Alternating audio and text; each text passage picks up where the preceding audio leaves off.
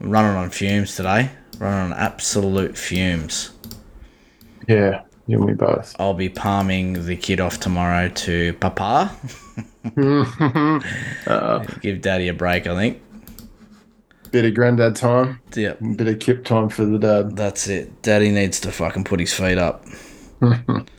Daddy needs to go get a frothy from the pub. To be I was honest, about to say it's a bad time to be a beer.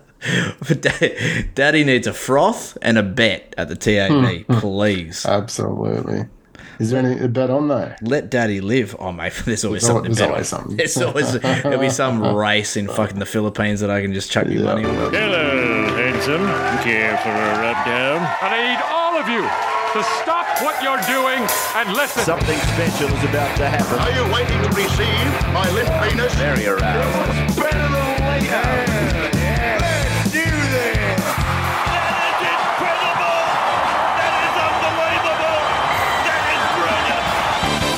Yeah, g'day everybody, welcome back to the weekly Rubdown, a podcast that rubs down everything NRL Supercoach Draft. You are listening to the CTW Rubdown. I'm your host Natty, and with me, as always, riding shotgun in the rub mobile is the stats wizard Wooker the Weasel. Mate, it um this thi- this one this position the CTW. I'm anxious about one it. Gets me in a bit of a bit of a head spin to be honest. There's so many options, so many options, and there's so many like cha- minute little changes to positions, changes of teams, all these sort of things that have impacts to these players massively. And time will tell um, how we go. But um, look, I, I'm pretty happy with where the rankings stand as we've as we've put them together. But fuck, it was a, it was a bit of a mish to pull that one. It, it- there's a lot of names there, yeah, and like you said, a lot of ups and downs and what have yous and ins and outs. It's very difficult. That's why I've got a few of these bad boys lined up next to the old laptop because I'm going to need them. You on the Vinos or No, no, no. I'm on the, the Gage Road single fin. It, um, I think it came in at number 12 at the hottest 100. tasty? Tasty. All right, so fuck, what are we going to do here, mate? Let's get straight into a sledge because we did catch up on the Yes. Patreon. Eh, Nothing has changed on the Patreon since last night. Uh, no, well, we released um, the, the full rankings, the top 20 rankings for the 5'8. Um, Yep. But yep, we'll be releasing the top 50 um, ranked uh, CTWs tomorrow. Okay. tomorrow morning, and then on Friday we'll be releasing the first cut of the draft chart, that your cheat sheet. This will help you pull together your pre-draft list. So, uh, a few people have been asking whether we could um, like put groupings of where people sit, whether they're in the um, the elite category or or wherever. We've got them in groupings of ten draft picks. So. 1 to 10, 11 to 20, blah, blah, blah, all the way down to um, pick 130. So there's um there's a fair bit fair bit to go through um and yeah we're, it's still evolving as we as new information comes to light and the more position analysis we do so it is it is a run it is a running draft off the draft chart but um yeah it's um It's your one stop shop, baby. One stop shop. Print this bad boy out, have it next to you when you draft, and you will be humming. Mm-hmm. exactly I'm going to do it. I'm to fucking print it out and have it next to me.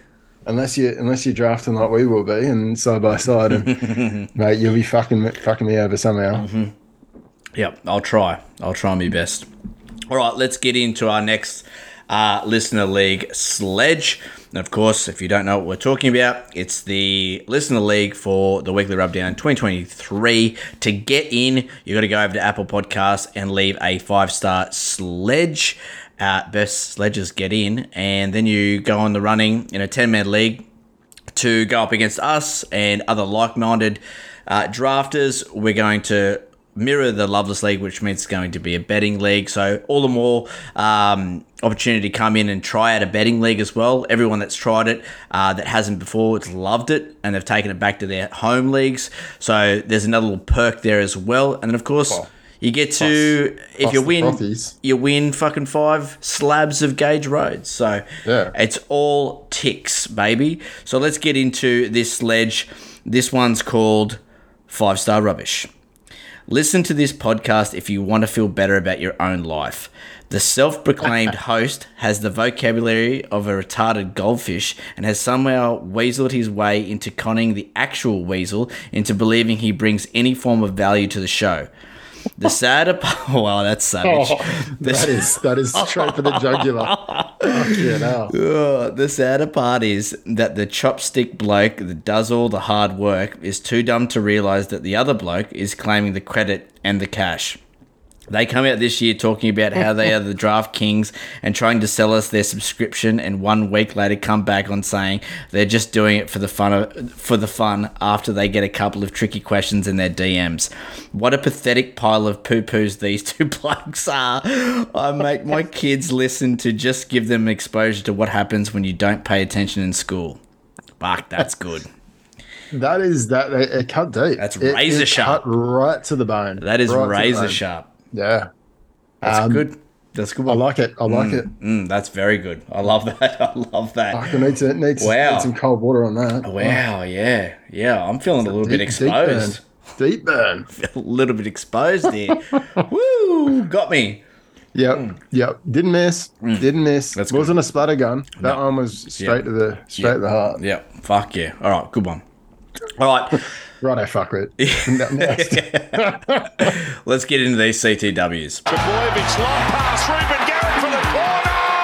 He's in. Garrick gets here, walks across the dead ball line, now sprints back for Reuben Manly. Garrick. In again. Garrick's in for four. He's in again, Reuben Garrick. Nice velocity. Sounded like it. Jesus. Let's get on with the rub down. Oh, fuck yeah. All right. So, as always, we're going to talk about the top 10 here on the podcast. And as Walker alluded to earlier, we have ranked, what, 50 on the Patreon? yeah, fifty. Fuck, that is, and that's wild gear, people. I mean, it is pretty much guesswork after the 30, after the top 30, but we did our fucking best. And uh, we talked about it last night and last week as well, just sort of going through each player, putting them up, talking about strength of schedule, their duels, e- taking everything into consideration when we're uh, ranking these CTWs because, yeah, it's very important, and especially later on in your draft where a lot of these guys are going to fall, you want to have all the information at hand, and you will if you are a subscriber. So, Yeah. Also, with the with the rankings, it's not just where they they sit. It's also identifies if they've got dual position. It identifies their 2022 average, their final strength of the schedule for their position, um, and what we think is their predicted average. Yes. Now, and something that I picked up on uh, just about 10 minutes ago is the strength of schedule that Walker's got in there on these ranks on the uh, Patreon is not the team strength of schedule, it is actually their positional strength of schedule for the final. So, for example, we've got Joey Manu num- number one. He's a CTW. 76.2 is his 22, 2022 average. His final strength of schedule for right edge centers is 11th overall. So that's how specific the strength of schedule gear is on there. Yeah, and I mean, taking Joey as an example, um, he doesn't stay in his lane, so you don't really take too much weight on that 11th because he's going to be floating both sides of the field. I think. Yeah, for sure. All right, let's get in this top 10. So, yep, Joey Manu is number one. We've mm. got Reuben Garrick two at the moment, but I've got a feeling things will change. There's more whispers going out there in the stratosphere at the moment about him playing left center. If that happens, he plummets a little bit for me. What do you reckon? Yeah, I think I think like we had him at a 65 to 70 average, um, predicted average for the season. I think you can probably take five off that Yep. average. I think he still stays in the top 10. Uh, but yeah, he's he's going to drop a little bit. Obviously, He's not going to. He's not going to be at the end of the attacking, the sweeping attacking movements. He'll be probably cut out sometimes, and yeah, it's going to be pretty devastating to his attacking output. Yep, I agree. But we've got him two at the moment, just until we get some concrete information about where he's going to play. Uh, and But then, dual.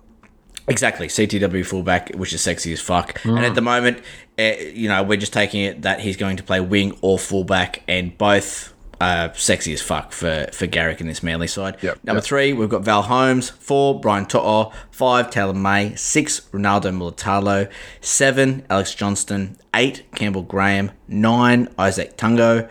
And ten, Sifa Talakai. And that rounds out the top 10. I'm pretty happy with that top 10 because the the main thing to take away with that top 10 is you got base power meets try scoring upside.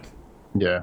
Yeah, I think uh, I think there's it's going to be pretty hard. I mean, for position ten in particular, like Sifa Talakai, I think look he faded a bit last season. Um, I think having the full preseason this year, he might might be able to have a bit more longevity through the season.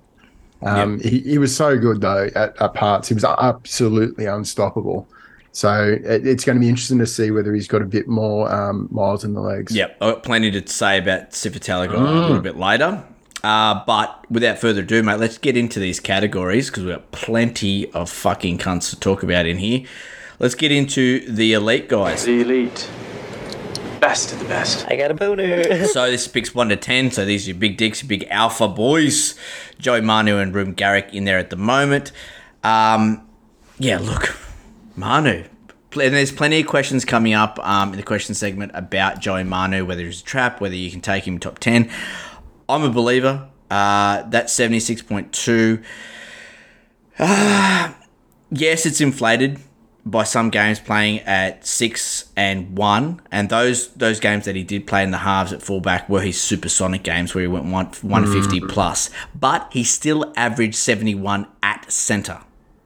Yeah. So and and we've got him predicted at a 70 average. So it, it brings him back to the pack a little bit. So i think that's that's appropriate. But the big kick in the dick though is he played a few games at, at fullback. He played a few games at five eight, didn't get fucking dual yeah, dogs. crazy, crazy, absolute dogs, weak gutted dogs. Whoever's doing those fucking dual dual selections, cunts.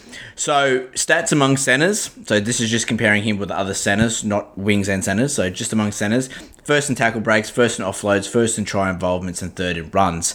Uh, and then amongst the whole league uh, as a whole, second in tackle breaks, sixth in offloads, tenth in line break assists. 23rd in line breaks, 24th in try assists. For someone that plays center, that's fucking ludicrous absolutely crazy.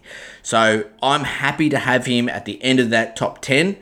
Um, overall, like if you want to take Joey Manu picks 8, picks 9, picks 10, I'm not going to push back on it. yeah i mean the biggest thing about joey is he always injects himself in the game um, he's never passive when they're they're in an attacking position and look he yeah i I- think his attacking output's going to go up significantly um, i think there there might be a bit of a transition between himself and maybe teddy over the next few years as well um, into the, The trajectory is. So- upwards, you know? 56, yeah. then 62, then 76 last. Yeah, he's just getting Oh, better and, better. And he he absolutely brained it um, and at international level as well. So you can't write him off. I don't think.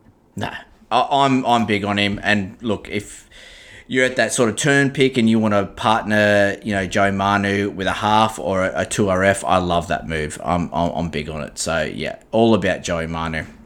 All right, let's get into the next guy, and that is Reuben Garrick. We alluded to it earlier. Look, we don't like it if he's playing left center. Um, Walk, you said that you know he might be one pass too short or one pass too long away from the points, uh, Supercoach wise, and I totally agree with you. Uh, the other thing is like I've never seen him play center. You know, obviously he's gonna have to learn how to play this position. I don't know what he did in- in the juniors. Maybe he did play a bit of center, but as a as a whole, in a, in general speaking terms, center isn't great for Supercoach. Only your best fucking centers score well in Supercoach. And usually, you want your wingers that are playing on a dominant edge, a dominant try scoring edge for a team that's scoring a lot of tries. Centers sort of get lost a little bit. Um, so. I'm worried. I'm really worried if he does get this left center spot. Also, you've got Josh Schuster, you know, hasn't played a lot of five eight coming in, mm. new combinations. Just, oh man, I'm, I'm not happy about it if he gets this left center spot. If he's playing left wing, I love it because Turbo loves that left edge sweep and he's going to put his boy away like he always does. But left center, man, I don't know. And look, if we, look in the last two, three years for the Manly, their centers haven't been involved at all. They've also been shit centers. Yeah. So, I mean, I don't know. What's your I mean, thoughts? for Supercoach, I mean, look, I, yeah, I, I'd almost put a line through him in the first 20 picks if he goes moves to center.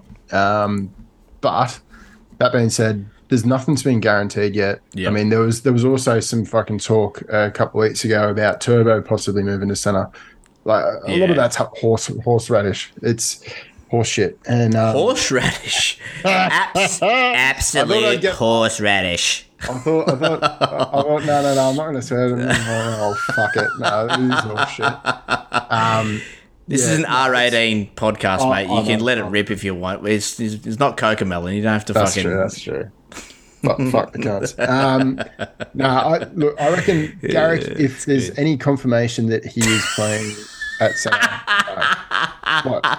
You got me. You got me giggling. Fucking horseradish. That'll do me. That'll absolutely do me. Sorry. Go. Yeah, um, yeah. So Garrick, he's a he's a watch and wait. If you're drafting early, it's a bit of a risk to take him too early. Um, so when I say drafting early, I mean the next couple of weeks, especially before the trials. You shouldn't be drafting um, that early in, in the piece anyway. Um, it, it there's too many things that are going to happen. Like players are in their pre-seasons, the, the injury rate's massive during this this period. Then they've got the two trial games as well. So yeah, I And I love, I, love per- Garrick.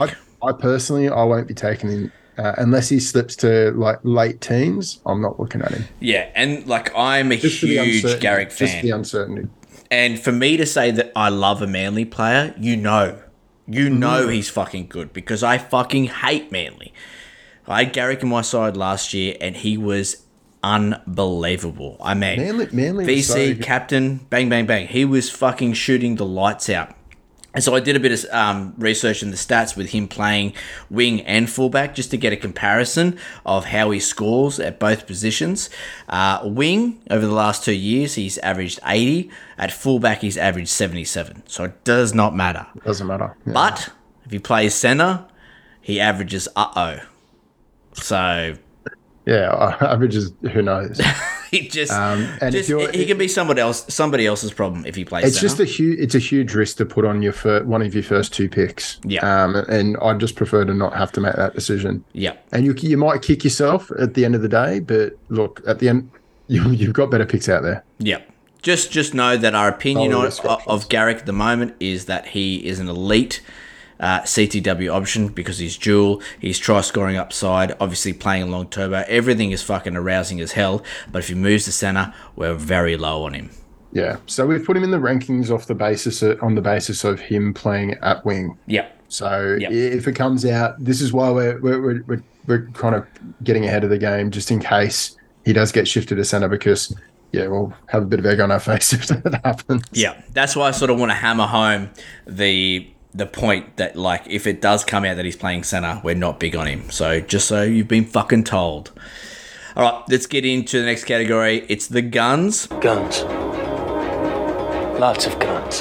Mr. Burgundy, you have a massive erection. This is picks 11 to 30. So we've just got two guys in here to talk about. Um, and it's Val Holmes and Brian To'o.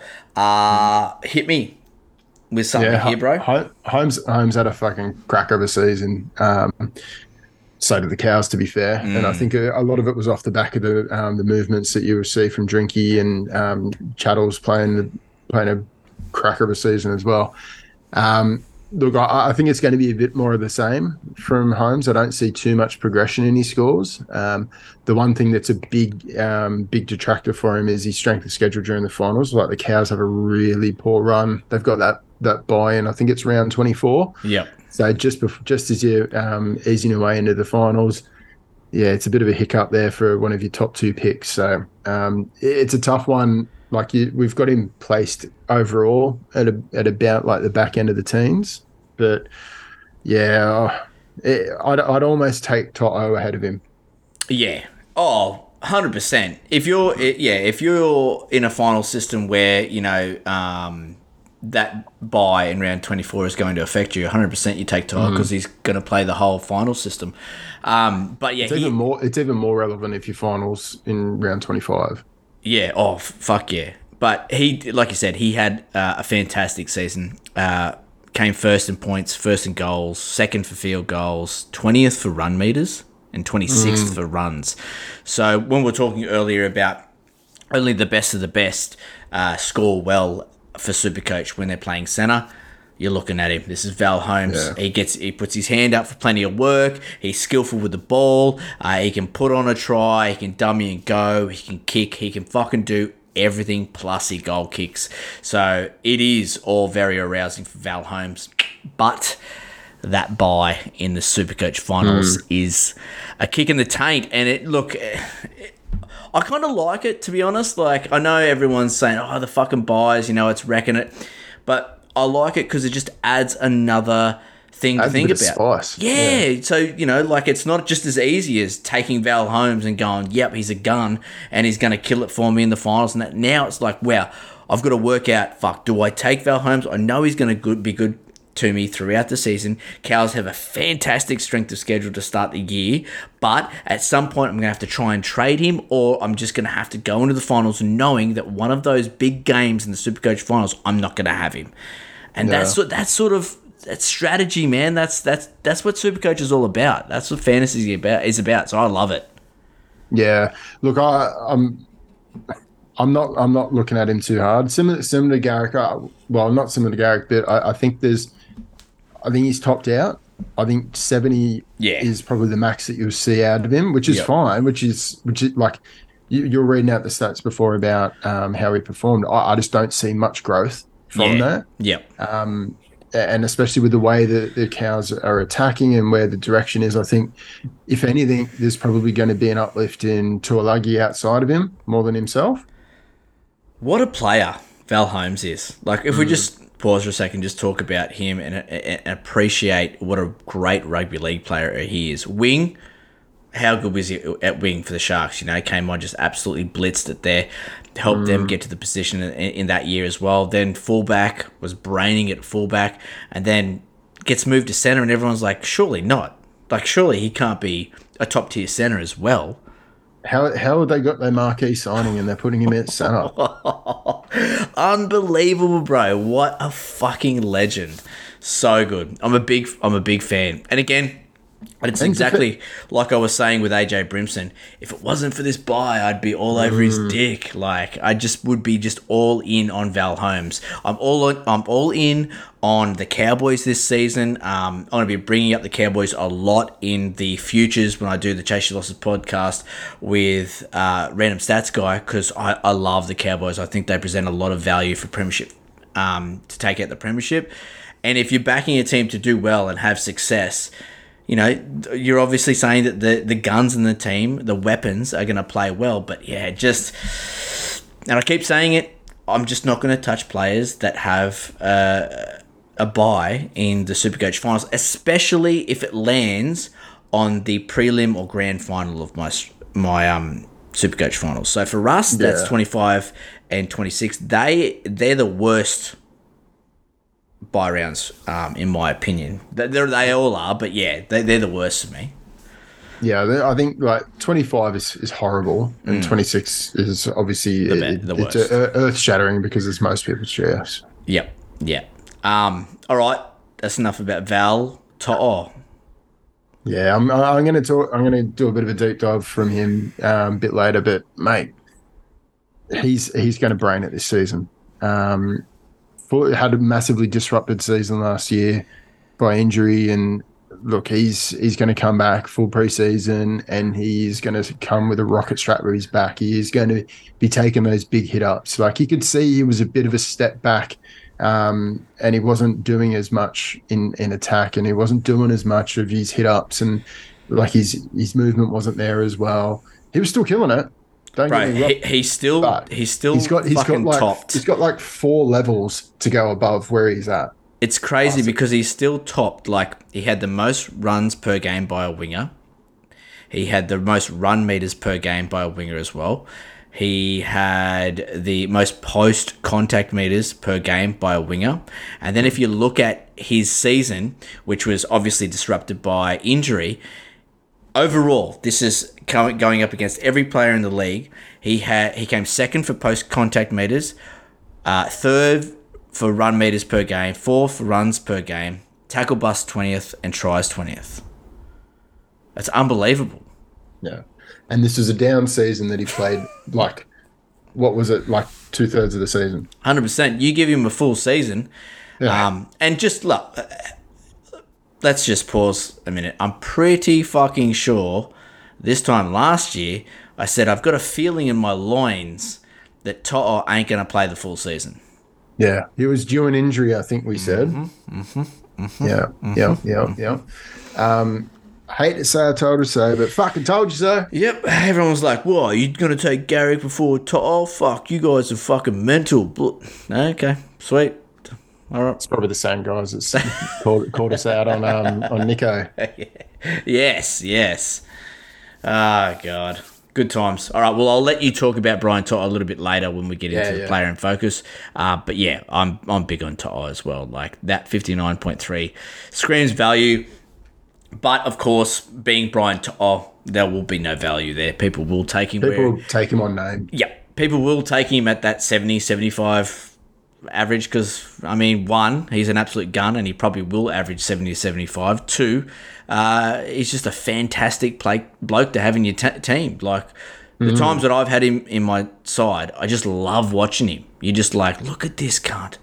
Just bumping blokes, scoring tries, having a thousand runs on the wing. Just love him. Love him to bits. All right, let's get into the sweet spot. That's your sweet spot right there. Oh, fuck. Oh, my God. Fuck yeah. 31 to 70 and this is where you make your move people obviously you've got those big dicks that we talked about earlier you missed them um, maybe you're focusing on you know getting a half or a 5-8 and getting a couple of strike 2 rfs and, and then you think fuck i need to sort of poke my head into the ctws and see what the fuck's going on this is where you do your best work, the sweet spot. So we've got blokes like Taylan May, Ronaldo Mulitalo, AJ Campbell Graham, Izack Tago, Talakai, Lachlan Miller, Lomax, Cobbo, Katoa, Ramien. The list goes on and on here, people. So we're we're not going to do a deep dive into every single one of these players because this podcast will go for six hours. So Walker and I have sort of gone through and selected a few that we think are going to have a really good game, uh, really good season. Um, Yep. But if you do have specific questions about CTWs after this podcast comes out, some guys that we didn't touch on, please get in contact through the DMs or if you're a subscriber, jump on the Patreon and we will answer those questions straight away. But I'll kick it off. I'm going to talk about Campbell Graham.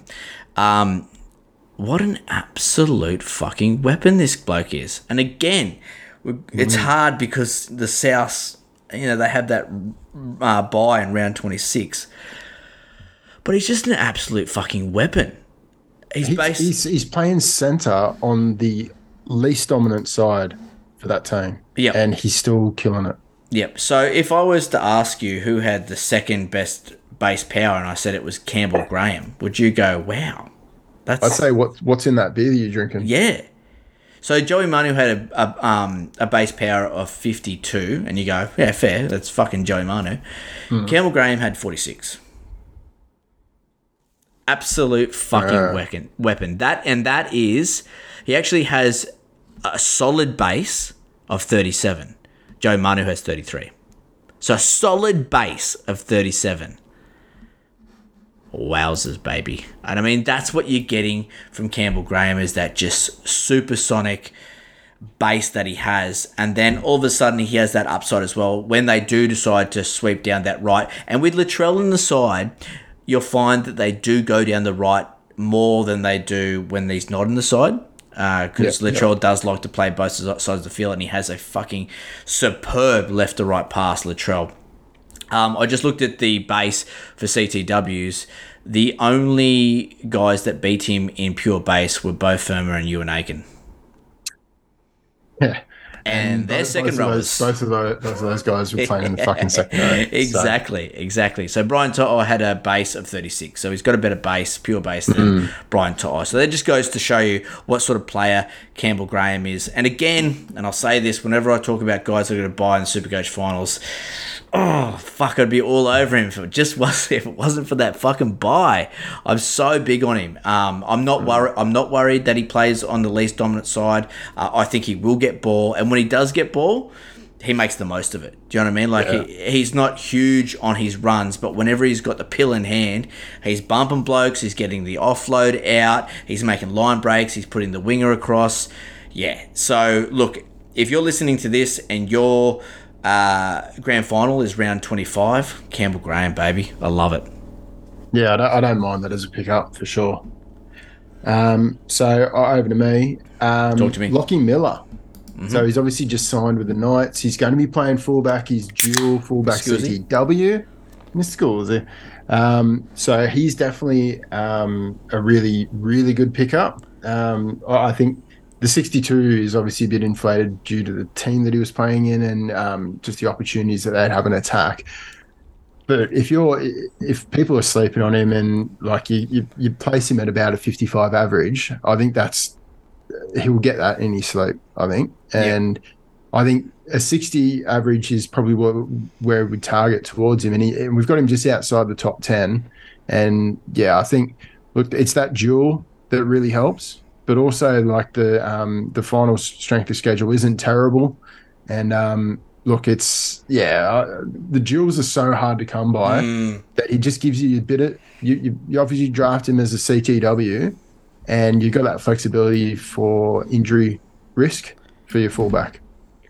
Yeah. Yeah, look, he has plenty to like about him, isn't there? and Like, he, he, he he looks good in attack. I, I do I do like what he what he brought to um uh to the the Sharks when um Kennedy was out, and yeah, I, I was surprised hungry him too. go. Yeah, he's, he, he gets in there, he's Well, like, he's- he's, a slight not- bloke, but he likes to have a, have a fucking dig. he's not young, so he's a he's a journeyman. He's he's he's been through. He's done the, his rugby stint. He's come back and he's he's absolutely killing it, putting the work in. They gave him a chance at the Sharks.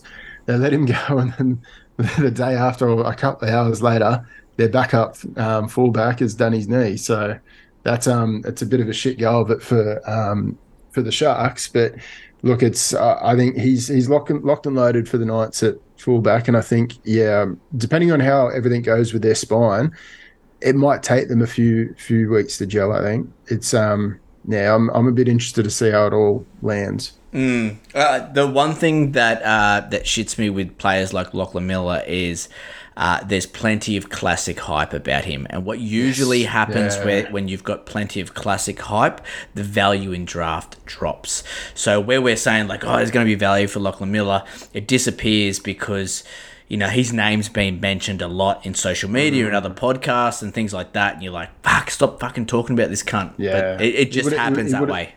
And he's um and obviously his his average from last season was sixty two point seven, so he's going to be up Mm. He'd be high. the pre pre draft list anyway. Yep. So yeah, I mean there, there will be a lot of um a lot of other other guys drafting other players a bit higher. So yeah, he might slide a little bit. So that there, if he's if he's floating around that um I don't know uh, round five, six, seven, um he's definitely one to have a look at because fuck, you look at the top twenty five players. There's only two duels.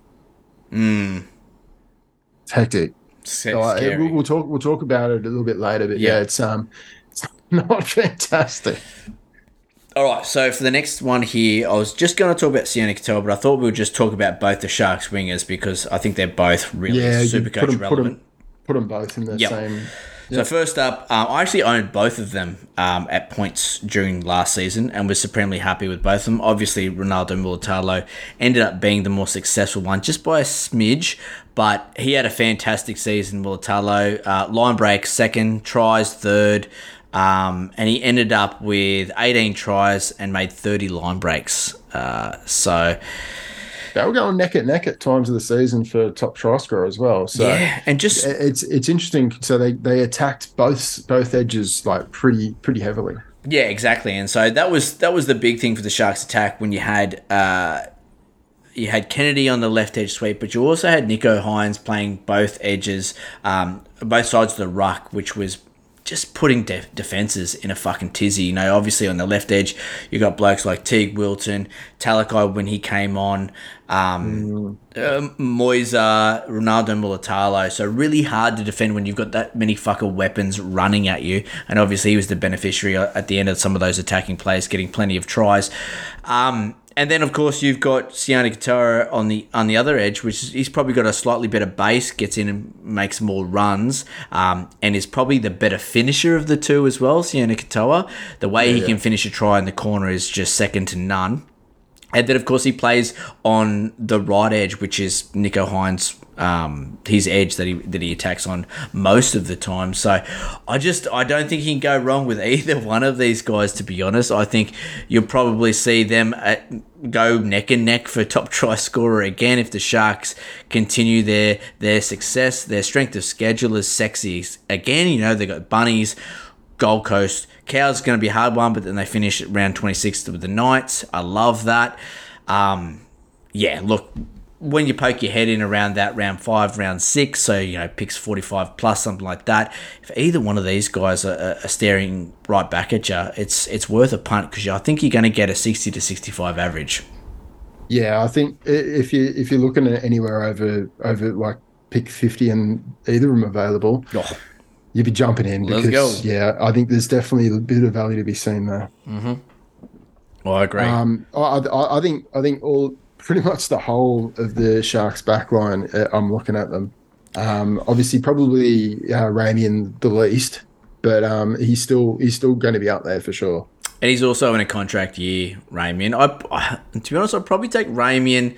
I'd, I'd have a real hard think about taking Ramien over Talakai, to be honest. But I'll talk about Ta- Mm. Talakai later. Um, another duo that I want to talk about. I'm really big on Izack Tago for 2023. Um, obviously, that left edge combination with Taylan May as well. We saw Taylan May come onto the seed and just fucking kill it. Killed it so much that they went, you know what? To'o, when you come back from injury, you know, we're going to put you on the other side because May's he's locked down this left edge, which was Mm. that says a lot, man. That says a lot. Especially when like Toto was dominating on that left edge, Yeah. like owned it, owned Yeah. it. So, what's before I get into Tago, what's your thoughts on Taylan May? Obviously, first year, career year. So you've got those things, you know, coming off such a big season. There's going to be a little bit of regression with the the Panthers with some of the players that they've lost, especially on that left edge with Kikau not being there. You've got that second year syndrome as well with Taylan May. What's your thoughts with him coming in to the 2023 season? Yeah, I think there is definite regression in there to the tune of maybe four to five points average. Um, and I think, look, similar reasons to what we were speaking about with um, Luai. I think, yeah, it, it is going to impact that left edge massively um, as a whole. So that includes Tago. But I think Tago, he does like to look and search for a bit of um, bit of activity. So I don't think it's going to impact him as much as Taylan May. Yeah, I, I agree. There is a little bit of regression there. Um, now talking about the guy that he's that he's playing outside of I, Izack Tago, I'm huge on him for 2023. Without Kikau in this side, I think Tago's going to be the big dick here. You know, he has got uh, experience playing in the back row, big body, knows how to run those straight straight edge lines. Um, but also, he was sort of like the sometimes in, in that attacking play, he was sort of like the left right out guy, where it was all, it was always like a short ball to Kikau or uh, a ball to Tago so he could get it out to May, or you know a cutout ball or a block play or something like that, where he was sort of like one pass outside the big points that you need for Super Supercoach. I think he's going to be in the fucking mix for 23. I think it's going to be early ball and see what he can do with it. I think Luai and him are going to have a really good combination. I think he's going to be scoring a lot more tries. I think he's going to be setting up a lot more for May. I think it's big. So 59 average, I really think that Tago could come out and average 65 plus. Um, and he's one of my biggest boom candidates, to be honest. Uh, I, I like the cut of his jib. Obviously, first big year coming into the NRL, he was safe as houses, really good base power, um, and he coupled that with some tasty attacking stats. Despite the fact that you know he was he was that sort of second fiddle in a lot of those attacking plays for the Panthers, so I, I think with early ball, with more ball and more emphasis on him being the main attacking gun out there on the left edge, I think you can see a real nice uptick in points for Tago for 2023. Yeah, I I don't disagree at all. Um, I, I think, I think overall, I think there's going to be less attack and runs down the left edge, but for how many were being finished off by May and kicks, I think uh, half of those at least are going to be going down to um, Tungo. Yeah. And the other thing is, like, obviously there was a huge run for left edge attacks in the comp, scoring a lot of points. Uh, and it's like, yeah, obviously there are really good attacking weapons on the left edges for a lot of these uh, great teams, great attacking teams. But it's also there's a lot of terrible uh, defenders playing on the right edges for teams. Do you know what I mean? So you've got to take that into consideration, um, especially teams that were poor on their right edge that haven't had many changes to their back line. Um, you know, that could continue that left edge dominance if they're coming up against right edge defenses that just lack that sort of cohesion and defensive solidarity. So you've got to think about that as well. I learned a lot of people talking about the left edge attack, but you got to think about the other side of the ball where the, the right edge defenses, obviously, that's got to play a role as well. Yep, I agree. All right, what do you got for me next, bro? So I got a I got a throbbo for Cobbo, as um, as we'll find out. a How many little bit Broncos later. are you going to talk about tonight? Well, I'm only I'm only going to be talking about um four. of them. Seven. No, no, I wouldn't go that far. No, but honestly, I think all, all four of the, the Broncos CTWs are relevant. Um, Farnworth was awesome at times in, through the season, um, obviously before he got injured. Um, I think Stags, is this the year that we see what Stags is properly capable of? Um, fingers crossed, I hope so. Um, I won't be taking the punt. No, um, I, I, I most certainly took the punt in every league uh, last season. I'm glad I you will did. be. I will be watching from the sidelines. Um, Yeah. Very interested about. But the two wingers, um, Oates had a phenomenal season, a comeback effectively um, from the from obscurity, Mm-hmm. and then Cobbo absolute blasting out of the supersonic speeds. Um, and like how he performed in at Origin level, it was just unreal to see. So he plays with such a, a happy exuberance and, and all that as well. So look, um, he played he played a lot of the games last season in um, uh, like virtually leading the attack on that that edge and cutting out Stags. Stags wasn't even used as an option in a lot of attacking raids, and I think that just shows how much faith um, guys like A Ray and and others have in his finishing ability. And yeah, I, it was it was scoring at pretty much a try a game, um, or close to it, a try involvement a game. And I I feel like there is definitely uh, room for improvement on that. Definitely also line breaks. It was getting over over a line break a game, and he's he's so young. Um, I, I think he he's going to be putting five on his average from last season easily. Uh, I think he Yeah, it's it's the big thing for me with uh, Cobbo the Throbbo is that he scored that many tries and averaged that well in a team that attacked 49%. They scored 49% of their tries down the other fucking edge. It's Yeah. it's only going to take a slight little shift, you know, just Yeah. even it up a little bit. You know, all of a sudden, you know, maybe they don't score forty nine percent, they only score forty percent down the left, and send a little bit more ball over to the right, and Throbbo is going to be all over it. Yeah, exactly. And look, the the obvious uh, big fucking um, thing about him is that buy in round twenty five. Um, that's probably the one. I mean, for for the CTWs, you, you're normally going to have one or two CTWs on the bench, so you can balance it out. But um, yeah, it does hurt that someone with that much, like both him and Campbell Graham, guys like that, that I, I would have otherwise been really looking at to um, to probably go a little bit overs on them. Um, yeah, I just can't. I, I can't go too hard on them. Yeah. Um, I do love Corey Oates as well. Obviously, had a great season, as you said, big comeback. He's got the perfect mix of base power and tries. So he had a 34 base power for the season and scored 20 tries. Yeah. So anything he's, over a, he's, a, he's a big body as well. anything over 33 base power and say 15 tries for the season is elite. Like Yes. that's exactly what you want. You want that that great base power, but also that upside. Uh, it means they're feeding the ball. It means they're attacking down his edge, and he's a great finisher. So that's the he is the epitome of what you're looking at for a CTW. Base power beats try scoring upside. So I do love Corey Oates, and I think they will. We talked about this when we talked about Ezra Mam. I think they do continue to attack down that left because it worked. It's Yeah, fucking don't try and fix something that ain't broke. So I think that to start the year they'll test out that left with- attack, and I if it think with- works, they'll keep it keep doing it. Yeah, and with Ezra Mam, uh, second season back, uh, I think yeah, full preseason. I think they're, they're going to be going through the roof. So um, I- I'm I'm excited to see the output from both uh, Oates and Herbie.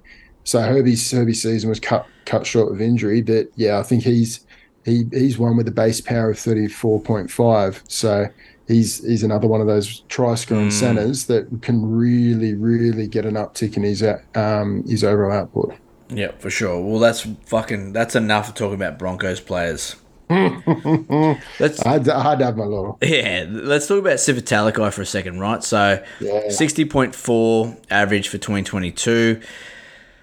Did a little bit of a deep dive with Talakai. Uh, so after his huge double score of 114 and 165 in round six and seven, he went on to average 47 for the remainder of the season.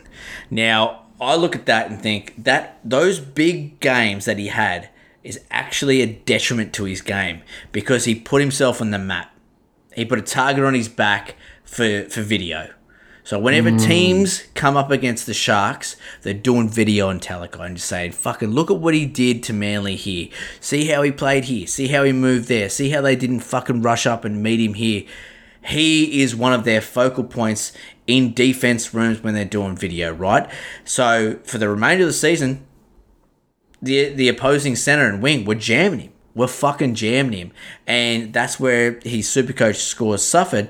That's probably why Ronaldo Mulitalo's scores started going through the roof as well, because he was finding more space. I think that continues. I think teams continue to look at him as a big threat on that left edge for the Sharks. And I think they, they, they put him up there with Nicho Hynes and say, like, these are the top guys up here that we need to worry about with their attack and we need to fucking shut them down. They're probably like going, right, if they if they beat us on the outside with Mulitalo or they beat us on the inside with Matt Moylan, so be it. But don't fucking let it be Sifa Talakai. Don't let him make us look like fucking chumps. So Well, that's chil- children effectively. Like, Exactly. he, can, he can skittle defenses with a single run. Exactly. So I just think his role in this attack is just going to be to suck defenders in. And it's not going to be great for Supercoach, but it's going to be fantastic for the guys that play around him. So I'm I'm down on him. I think it's a bust. I think he probably s- slips down to that sort of high 50s, maybe a mid 50s average. Um, He's got a mistake in him as well. Plenty of errors in Talakai's game. He probably does fix that a little bit, but I think that's going to be his role. He's going to be that big decoy runner. Just because, I mean, I'm sure he wants to be that huge weapon, but I think defenses are just not going to let that happen. Yeah, uh, like he, he already did a bit of a fade towards the back end of last season. So his season average only ended up at about 60.4. Yep.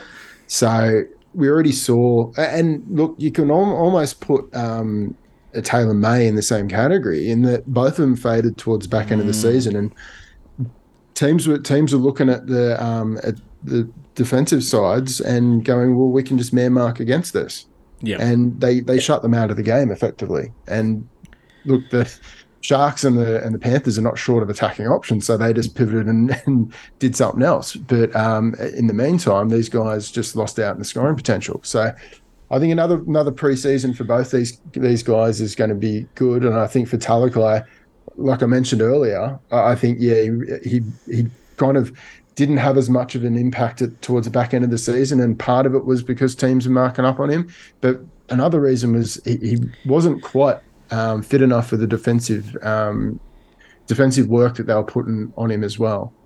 Yeah. He was getting gassed in, at, at stages of games. This is the perfect way I can summarize this is I would draft Ronaldo Mulitalo before Talakai because I think Talakai is going to improve Ronaldo Mulitalo's game. Just by being out there. Yeah, I'd take I'd take Sione Katoa as well, Yeah, yeah, and yeah. Tago. Oh yeah, yeah, yeah. Oh no, big on man, Tango.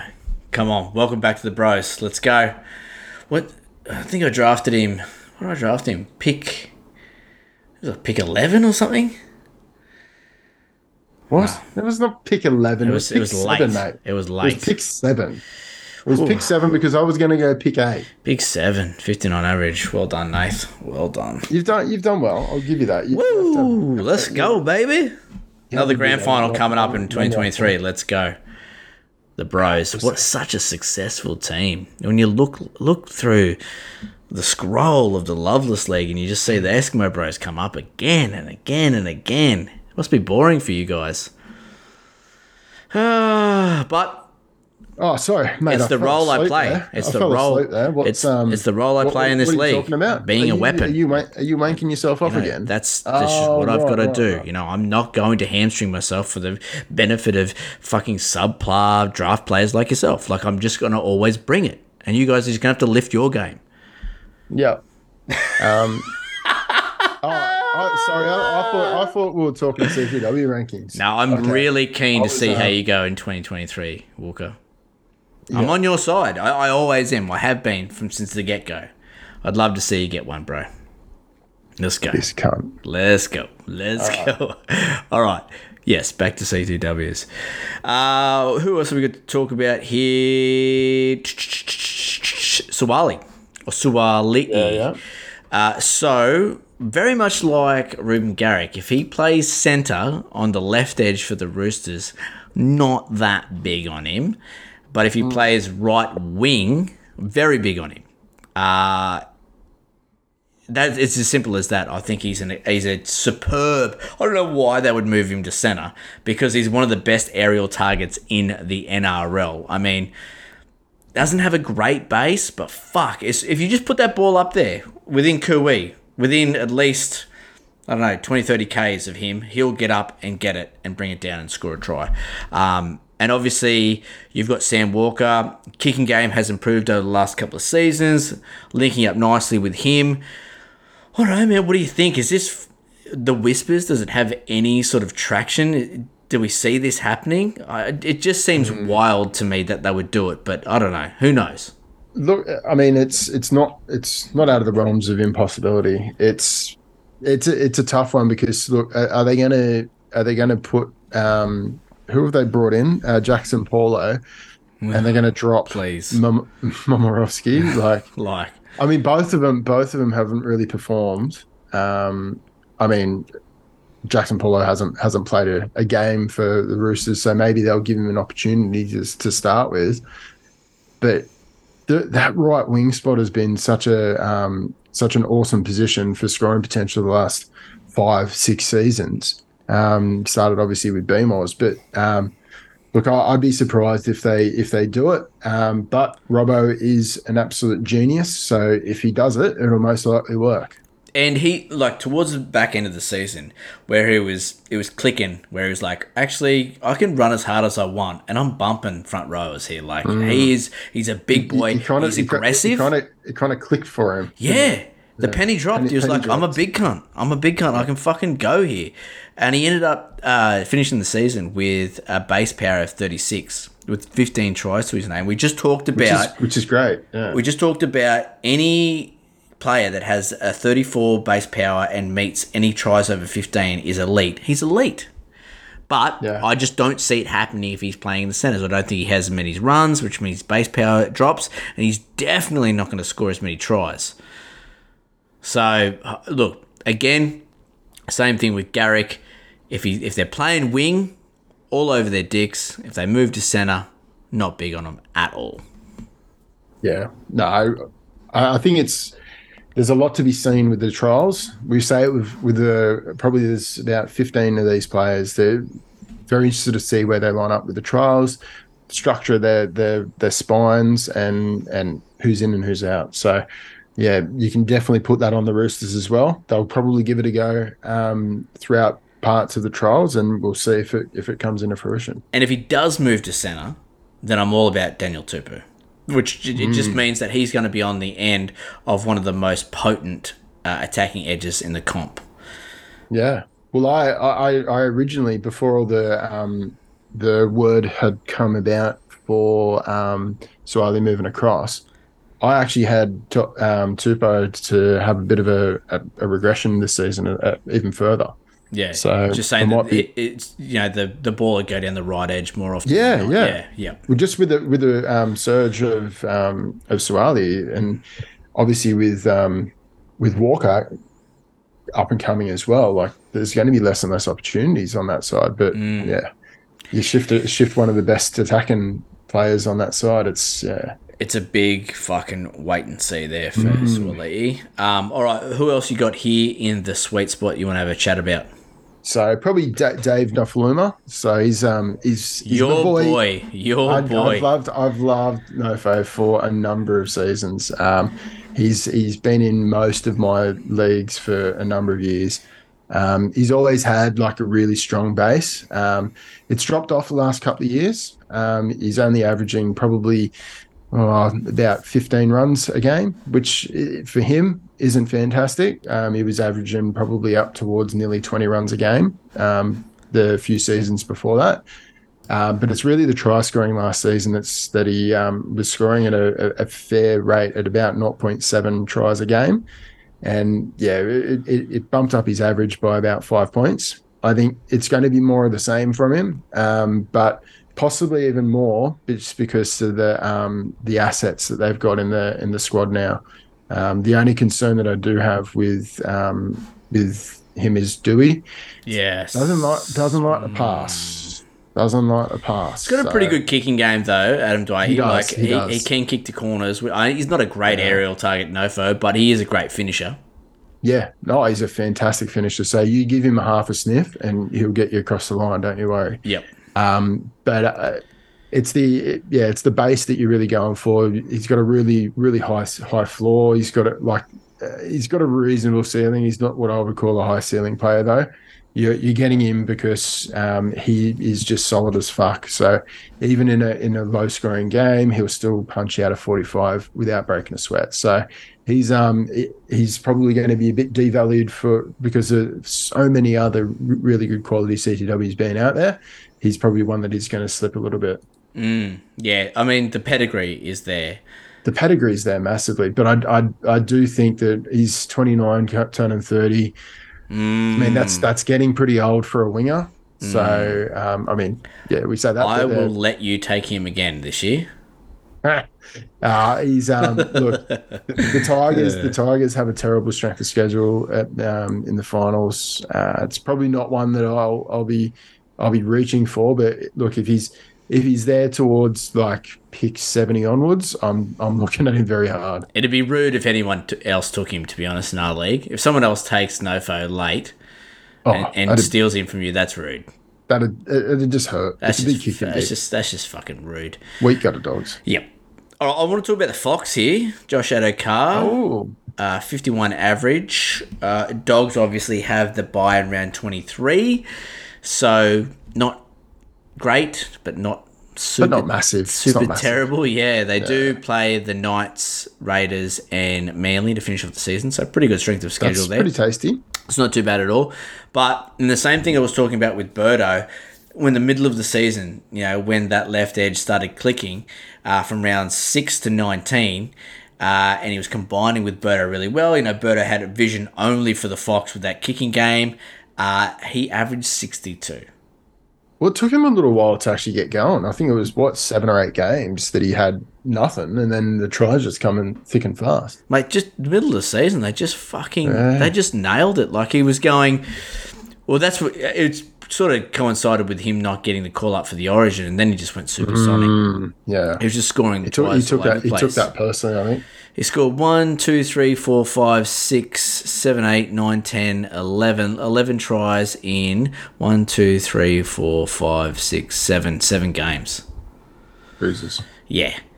So, look, I, I'm not saying that he's going to average 64, uh, 62, sorry, but I think there's a 5 to 8 bump in average there, especially with how big we are on Birdo. He's going to come back into this side. He knows he's the big dick. He knows he's going to be running that left edge. Well, he's going to be running the side pretty much. Um, Kikau comes into the team. Marnie comes into the team. It's all pew pew pew pew for the dogs. And who's their fucking man? That's the finisher. Yeah, exactly. Um, yeah, I, I, I 100% agree. I, I think there's definitely an uplift in his average from last season. I think Um, definitely the addition of Billy Kicks is going to be huge, on that edge. Look at what Taylan May did. Look what Taylor be- May It did. can't, it can't be understated. Like, and the Fox is an awesome finisher, and he's got that electric speed. So you give him half a sniff, he's down. He's already down the sideline. So I, I think yeah, five is a minimum on his average. I think he's got potential to go up to up to sixty for sure. Taylan May, a rookie, a kid, a fucking pup, came in and scored 16 tries running outside Billy Kicks. Now we're talking about an absolute veteran in the game who's got more fucking speed than Oxford Street. I mean, please. It, it has to be an uptick for the Fox. I'm, I, I love the Fox as a value play. That 50.6 average is so good for your draft. It's it's almost like when I was pulling the um, the list together, I was shocked at his average, his season average. I thought he, I thought for sure it'd be like 56, 57 or something like that. Looked at it 50.6. Fucking hell. Like he, he he'd, he'd do that in his sleep. The other thing is he's going to start this year gunning because he's going to want to show He wants the Freddie Blues Freddie. Fittler that yeah, exactly. He's going to be like, "No, I'm not fucking losing that jersey again." So that first half of the season leading up to Origin, whoo, baby, let's trot. Mm. Let's fucking trot. I love the Fox. I've never wanted him ever in my side. This is the first time I'm looking at him going, I'm, I'm, I'm big on him. I'm But he was he was like the epitome of a roller coaster. Like he has a terrible floor, and uh, like it didn't have that good of a ceiling. But like he's starting to put pull scores together, and um yeah, he's he's starting to level off that roller coaster. And the thing is, like, you, you see him in this dogs team. He's obviously a leader in the group, coming from that storm system, being an older head as well, um, having some premiership rings on the hand as well. That helps. He is a leader in this group, and so he seems to be doing more off the ball, and he's taking more runs. He's leading the group. Like it just, it just all is meshing into a nice 2023 average. So I really like picking up Fox as sort of your third CTW if you're running with four CTWs. And I think you could do that. I honestly do with that 56 50.6. Um, yeah, I love what a what a great value play the Fox is this year. Yeah. Look, um, and where where we have where we have the guys in the in the rankings and with the draft chart, this is the highest that we um, recommend taking them. It's not where um, where we necessarily value them, where you should take them, but if you're going to reach, this is that's where you want to be um, putting him around around that sort of value. Yep, for sure, for sure, bro. Anyone else in this sweet spot you want to talk about? Um, uh, touched on Stags. I'll, I'll probably talk about him a little bit later. Um, and I, I touched him anyway. Um, Taulagi, uh, I think there's there's probably a little bit of uplift, and I touched on that before when we were talking about um about Holmes, Val Holmes. Touching all the lads, aren't you? Touching, touching all the boys. Yeah, yeah. Get well, I. I think I I think like Taulagi um, breakout season last year. Um, I think he was on the end of some of the most awesome attacking raids um, I've seen, and I, I'm st- I've still got chills just looking at that finish that um, that he um, he was going over the sideline, passing it back to Drinky. Yep. It's absolutely unbelievable. The most unbelievable try I've seen. Um, and I think like those sort of freakish skills, uh, having another preseason with the team, knowing his spot is safe as houses, I, I think that 55 average, um, you can you can bin that. He's going to be getting 60 to 65, or he has the potential to do that. Yeah. Um, I, I'm I'm I'm I'm leaning more towards maybe a, a 60 average towards the end of the season, but um, yeah, I think there's definitely room for growth for him, and yeah, a lot of it's going to depend on whether they start to start to move, shift a bit more in in attack to the right side. Um, but yeah, I think sky's the limit for Taulagi. Yeah, yeah, he's. I mean, didn't he come on the scene fucking last year? Obviously, getting his Origin call up as well, playing outside. That was from the clouds, though. That was from the clouds. That was that was amazing that he got the start. And his Origin. game sort of took another step after that as well. And as it does, players coming back grew, from he Origin. grew as a player. Well, you come back to normal NRL playing Origin, you're like, fuck, this game's slow. This game's easy. The hits aren't as hectic. So, yeah, no, I, I do like it. I do like Tuali. Um, the other guy, uh, Greg the Beast Marzhew, I'll Don't worry, he's in this category of He's the, the, sweet he's spot. the mon- the monster. but I'll be talking about him in my player and focus. Um, all right, let's get into bargain basement. The battle of wits has begun. Well, that's the way bargain basement works. I'm very aroused. It's 71 to 110. So probably your third and fourth CTW if you're running that team system where you're running four CTWs. So, you know, we've got guys Dom Young, Best, Coates, Rapana, Kiraz, Meaney, uh, Edrick Lee, Braidon Burns, Olam, Tass, Seb Kris, Kyle Felt. Yeah, it's fucking few names in here. Who do you want to talk about? Uh, I think um, I think I'm I was going to speak about um, Bradman Best a little bit later, but yeah, I think he's in for a bit of a, a fair bit of an uptick. I think he's way undervalued at a 51 average. I think you pair him up obviously with um, Marzhew, and I think that, that is such a potent left edge, um, left combination there. I mean, it's unfortunate that they don't really have a um, a 2RF option on that on that edge, but um, look, I think it's definitely going to be um, something that there's an uptick there. Both him and Dom Young, I think both of them will get a bit of an uptick um, personally.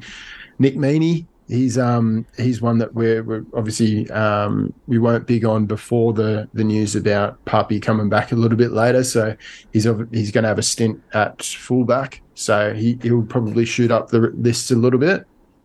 Um, but also, um, look, to be honest, I, I think he'll be probably doing the goal kicking for the full season as well. So that's probably something to take into account that they'll like the Storm will be scoring well regardless. So the the goal scoring amount that we had for him, which I think was to the tune of about 14 points, um, that's actually going to be safe. Yep. Yeah, for sure. Um, speaking of the storm, uh, I'm pretty big on on Coates. Xavier Coates coming yeah, into yeah. this season. Uh, obviously, last year, first year in the purple, uh, he started the year like a fucking house on fire. So he scored 10 tries in seven or eight games. Uh, and we saw that combination just build and build each game with Jahrome Hughes and him with the kicking game. Obviously, another superb aerial target. Uh, and then obviously the injuries started coming, the niggles, um, and his season just got fucking flipped on its head. Uh, not a great base, like it's sub 20 at the moment. I think he can build on that. I think uh, Bellyache is going to demand that from him coming out of that back end, some more runs, some more base from him. But it's that upside, it's that try scoring upside. Uh, and we've seen the Storm be a heavily dominant right edge attacking team when Jahrome Hughes is fit and healthy and I think that it continues another preseason with the combinations building between these two. I talked about this combination when we were talking about Jahrome Hughes and the halfback rub. I just love these two. I think they're com- going to combine for a lot of tries in 2023. Um, yeah, if you're getting him this late, I, I honestly don't think you will. I think he'll, pro- he'll probably go a little bit earlier, maybe, just because of the team he's playing for. But if he does fall into these picks 71 plus, I think that's huge value, man.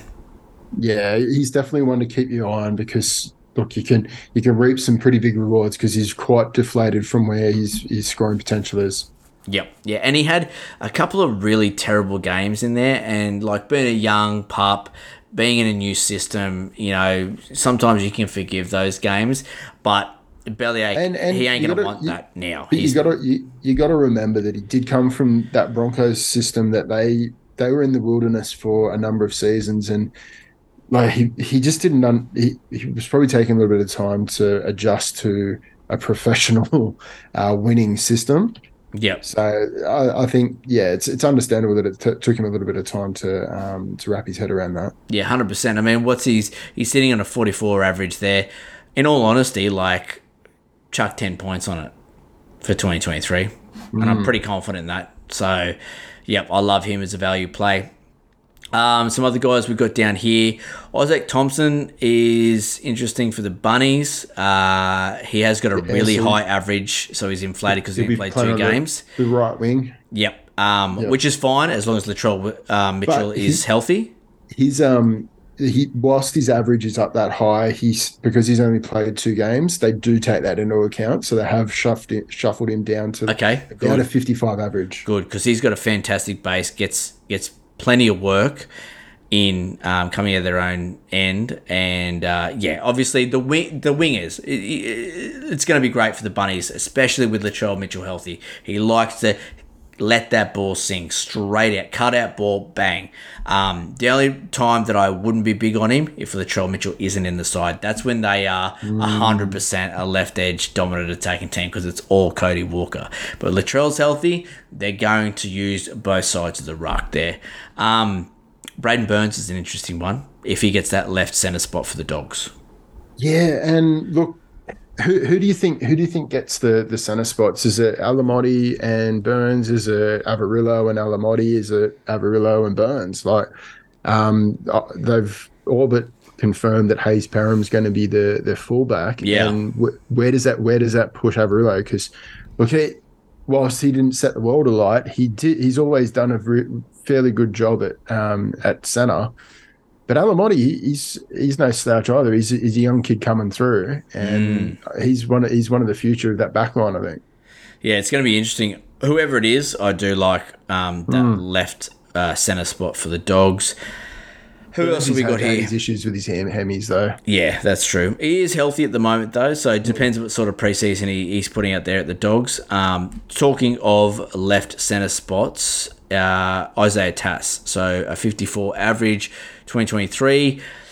He's pretty much cemented his spot there because there was a lot of movement in the back line for the, the Bunnies last year when they were trying to work out who to play. Paulo was playing wing, Tass is playing here, Paulo's left, Paulo's right, Tass is in, Tass is out. I think that's all settled, um, and, and Tass is going to be that left centre, and obviously being on that dominant left edge, feeding uh, Alex Johnson the ball, I, I I really do like him as a value play. Yeah, look, I think there's it's been the dominant side for their attack for a number of seasons. I don't think it's going to change. And look, uh, yeah, Tass having a full preseason, knowing his position, finally locking down that spot. I think, yeah, I think an uptick in his his average is, is definitely warranted. Yep. Um, a guy that we'll probably talk uh, a bit more about in the fullback rub is Tesi Niu. The fact that he's dual is very sexy. The type of play that he goes on with on the park is really conducive to great super coach points. I think he needs to be in the back of people's minds when you're drafting either your CTW or your fullback. What's your thoughts? Yeah, look, I, I think his average is a little bit inflated from playing fullback for a large portion of last season um, with the Bronx, but um, he's definitely like he still performs quite well at center anyway, and yeah, it's he's not gonna. It's the it's the whole. There's no duels, so get at least one of them, one or two of them.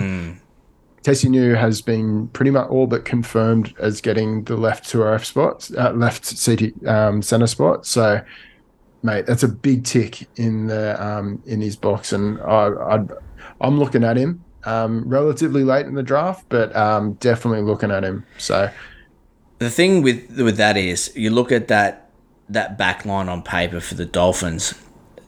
There's a lot of solid players, but not a lot of high octane attacking players. Niu is that guy, which makes me believe that you know they might go to him a lot in attacking positions because he has that fleet-footed um, work close to the line. He's got a nice tackle break on him. He a nice little grubber and, and gather as well. So a lot of facets to his attacking game. Whereas I see the, the other guys that play for the Finns, they're very one or two dimensional players. Do you know what I mean? So Yeah, yeah. he could be their go-to guy when they're attacking. yeah, I think I think both him and Hammer have some real spark in attack. Um, but you you're 100 percent on the money with um, Sean O'Sullivan's a bit bit vanilla in, in attack, but I think he's he, really guides a team across the park really well. Um, will we see the best of Milf, um, or will there need to be a bit of an um, bit of I don't know ducks and drakes from Bennett to to get something out of him? Who knows? Uh, I, I'm really interested to see the second trial because they've obviously named a second string squad for this first game, so we'll see what happens there. Yeah, for sure. All right, bro. Anyone else you want to talk about here in the bargain basement before we move on? Um, they're all they're all. Uh, maybe maybe just touch on Tyrell Sloan. Um, he'll be getting his opportunity at fullback with um, Cody Ramsey, unfortunately going down with a a, a pretty terrible injury um, to his um, stomach. So that's it, and it's a chronic injury as well. So it's Yeah, not something that ongoing. is it's not going to be resolved like uh, this season, and that's Mm. why they've just they've put a line through him this season. Um, all the best to him, but um, gives a real opportunity for Sloan to uh, make his mark. There's there's a slight slight question mark over whether he'll be um, be at fullback or whether um, Moses Mbye might fill in there. Um, look, the, the Dragons are in shambles at the moment because the, their halves are either injured or suspended, or uh, like their five eights. Their fullback is now injured as well. They're in a lot of Barney rubble. Um, I would I would I would not want to be Hook right now. Yuck, yuck, yuck. Um, a lot of sleepless nights, no doubt. Mhm. Um, and look, I, if you could have all of your spine players being Benny Hunt, I think they would be able to get out of trouble. But there can only be one Ben Hunt, and um, yeah, I think it's it, it is going to be uh, a bridge too far. And look, as as tasty as Sloan is, um, I think he's gonna he's gonna sl- slide in virtually all drafts. But he's a dual um, CTW fullback. He is 100% worth your final pick. Um, if nothing else, just to hold on the bench just in case. Um, see see what he see what he puts out on the park and see if there's any spark and attack the Dragons can muster. And um, but yeah, it, nothing really higher than that. So I think he does slide um, slide from uh, from that bargain basement, probably more so in your hail mary pick. Um, and he's definitely one that I would I would be targeting for my um, my bench CTW spot. Yeah, for sure, for sure. All right, bro, let's get into the Hail Mary Hail Mary time here, four seconds. We're gonna bet it all. You son of a bitch! I'm in. picks. This is 110 till the end. Uh, one guy that I really want to talk about here in this uh, section here, and I think he could probably move up to the bargain basement. I, well, I would probably take him um, in the bargain basement, and that's Kenny Maumalo. Kenny Maumalo, and I'm, I, I almost Wow, guarantee that Brian is going to talk about Kenny Maumalo as well. So Yeah. he had three injury affected games. Take those out. His average bumps up to 51. He scored 10 tries in 12 games to start the season in a hopeless Tigers team. I think that's fucking impressive. Brooksy sparked up a nice little combo with him, kicking to the corner, Uh, just allowing him to get up after it and come down with it. It, it was looking very sexy. Then he started getting some knee issues, right? And I was listening to the Magic Sponge every fucking week, and Brian saying, I don't know why he's playing. I don't know why they've got him out there. Why not just rest him for the remainder of the season? Tigers aren't fucking playing for anything. Yeah. And he kept talking about it every single fucking week, and it just drove that average down because he was just, it was, you know, he got rested a couple of games, played 59 minutes, then a 31 minute game, and it just ruined his average. And I guarantee Brian's going to bring this up and say there is value here because of that injury.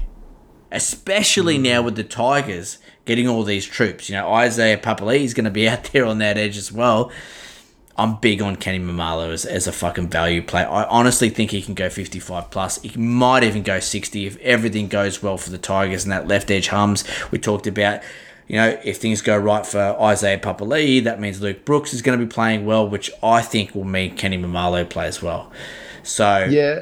he's he's look, one of my favourite sleepers. he's got the pedigree as well. So he's done it in the past. He's got 60 plus seasons in him. Um, the one thing that I did notice in the last couple of years is his work work rate and his effort was down massively. Like he looked like he was didn't even want to be there in in some games. Um, whether that was due to the injury or not, I'm not sure. But yeah, that was just one of my takeaways from watching him at times last season and the season before. Yeah, last year his base went to shit because of that knee injury. Mm, kind of makes sense now. Yeah, j- he just started, and I, I can't wait to talk to Byron about because I'm pretty sure he's on the same page. It just there's value there because of that injury, and like God knows why they played him. Like, like why, why are you fucking putting him out there? So Mate, why, um, did, why the Tories do half the things? yeah, but yeah, I'm, I'm big on Kenny. I think if you can get him, if you can get him in this hail mary, like picks 110 plus, fuck me. But yeah, in all honesty, Mm. I would pick him in round eight I would get him 75 plus picks.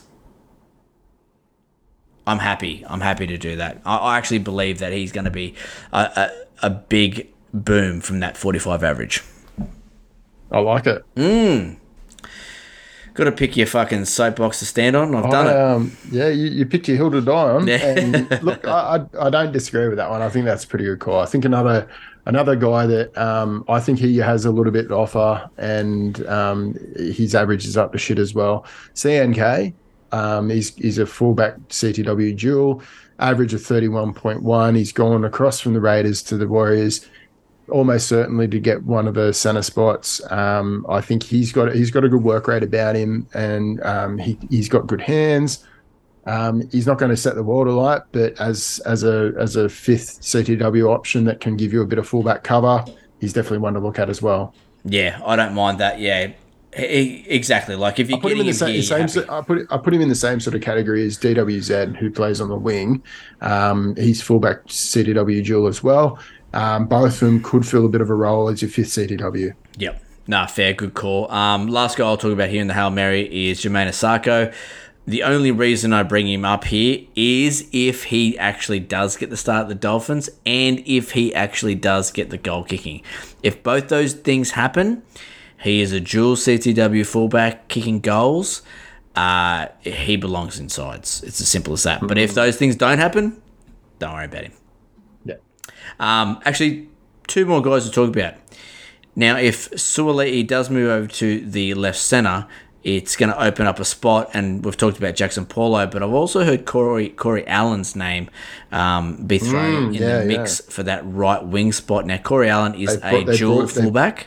They brought him in for a reason. Exactly. So just keep a close eye on whoever gets that right, because I, I think both of them um, are worth being insides, whether that be you know your fifth CTW or whatever the fuck. Especially if it's Corey Allen with that fullback dual eligibility, I do like that. So keep an eye on that space. Mm.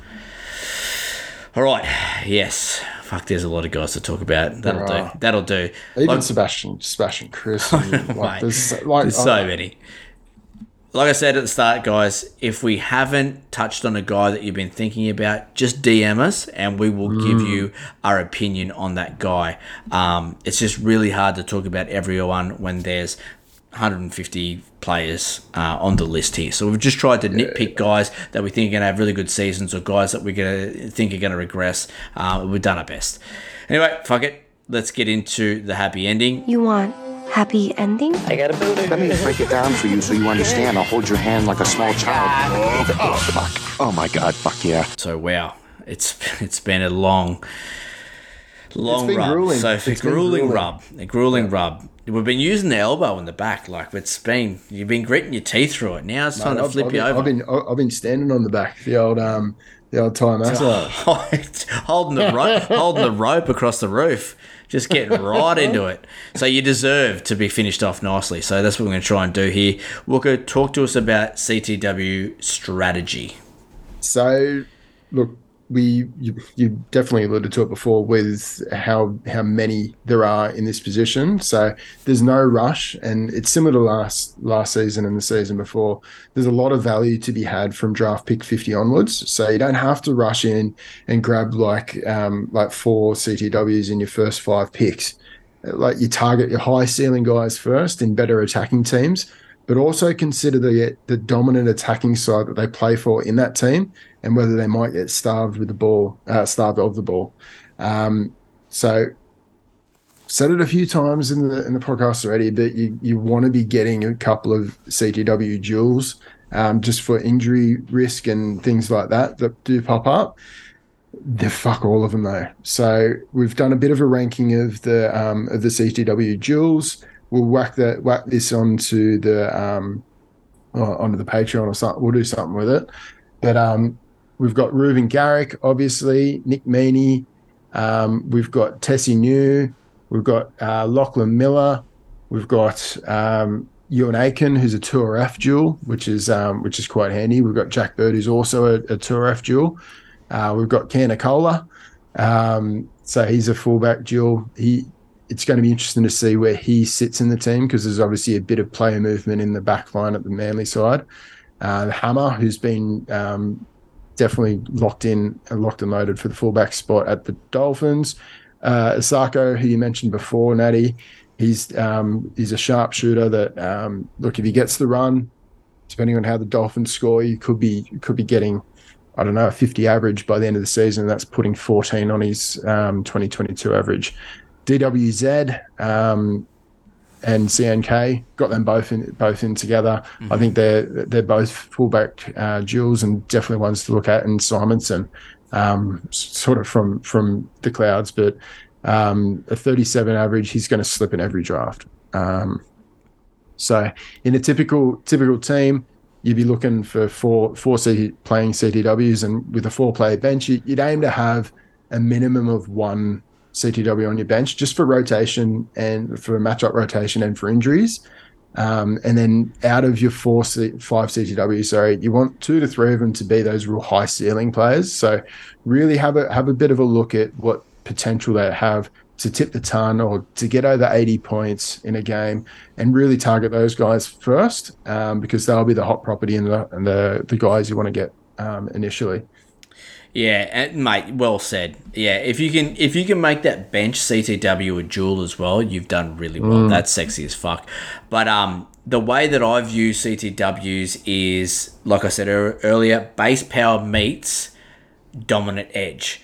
So if you just look at the the top base power try scorers, you had Brian Tago, May, Crichton just because the Panthers were dominant on both sides of the field, right? They were they were split and so dominant, scoring so many tries on both edges with a great base power, right? Corey Oates, 30 ba- 34 base power, 20 tries. That's a great base power. Broncos was supremely dominant on the left. These are the guys you need to try and find, right? Ronaldo Mulitalo, base power 34, tries 17. Sharks were dominant on their left. M- Maza Taulagi, 36 base power, scored 17 mm. tries. Cowboys started pushing the ball more out to the left towards the end of the season. That's what you need to start looking at when you're picking your CTWs, especially if you're picking um, some of these elite guys and you're spending a decent pick on them. You want guys that have got a great base who are going to get the ball. It sounds so simple, but people forget this. People start picking guys that are on the other edge that are going to just to catch a cold out there. You yeah, want the yeah. dominant edge. You want the fucking dominant edge. So, yeah, that's all. I'll just put that on there. I've actually got a, a post that I will put up on Instagram that outlines some of the best CTW base beats that meet try scoring upside as well. Nice. Righto, let's get into our boom bust sleepers. I'll kick it off. Um, I like Joseph Suaalii if he gets that right wing spot. I like the Fox, uh, Corey Oates, but the big one for me is Izack Tago. I think uh, in this Panthers side, the year that he had last year, like I said, he's going to get more ball, early ball. He's just going to be a more focal point in this left edge attack, and I think he can put at least five points onto that 2022 average. I like it. Who you got for us? So I, I, am thinking my two boom candidates are Brian To'o. So I'll touch him a little bit later. You'll my, touch him, all right. I'll touch Give him, him up. Fucking all right. good touch. Yeah, um, double-handed. Uh, so he's going to be my player focus and um, Throbbo for Cobbo. So Cobbo, I think. Look, yeah, add Reece Walsh, and um, I think he's going to add a d- dimension in attack, and he does love to use his right side. So I think he's going to be at the end of a lot of attacking, um, a lot more, even more attacking raids than last season. So um, I, I, think boom candidate for, for me is is Cobbo. Like it because I'm a tragic Broncos. Like it, yeah. Didn't expect that at all, bro. Wow, what a surprise! all right, last uh, last year it was Stag, so gave him the yeah, kiss of death. Yeah. Oh, poor Throbbo. He's gonna have a terrible season there. Uh, let's get into busts. I'm going to go Sifa Talakai here. Uh, I talked about it earlier in the podcast.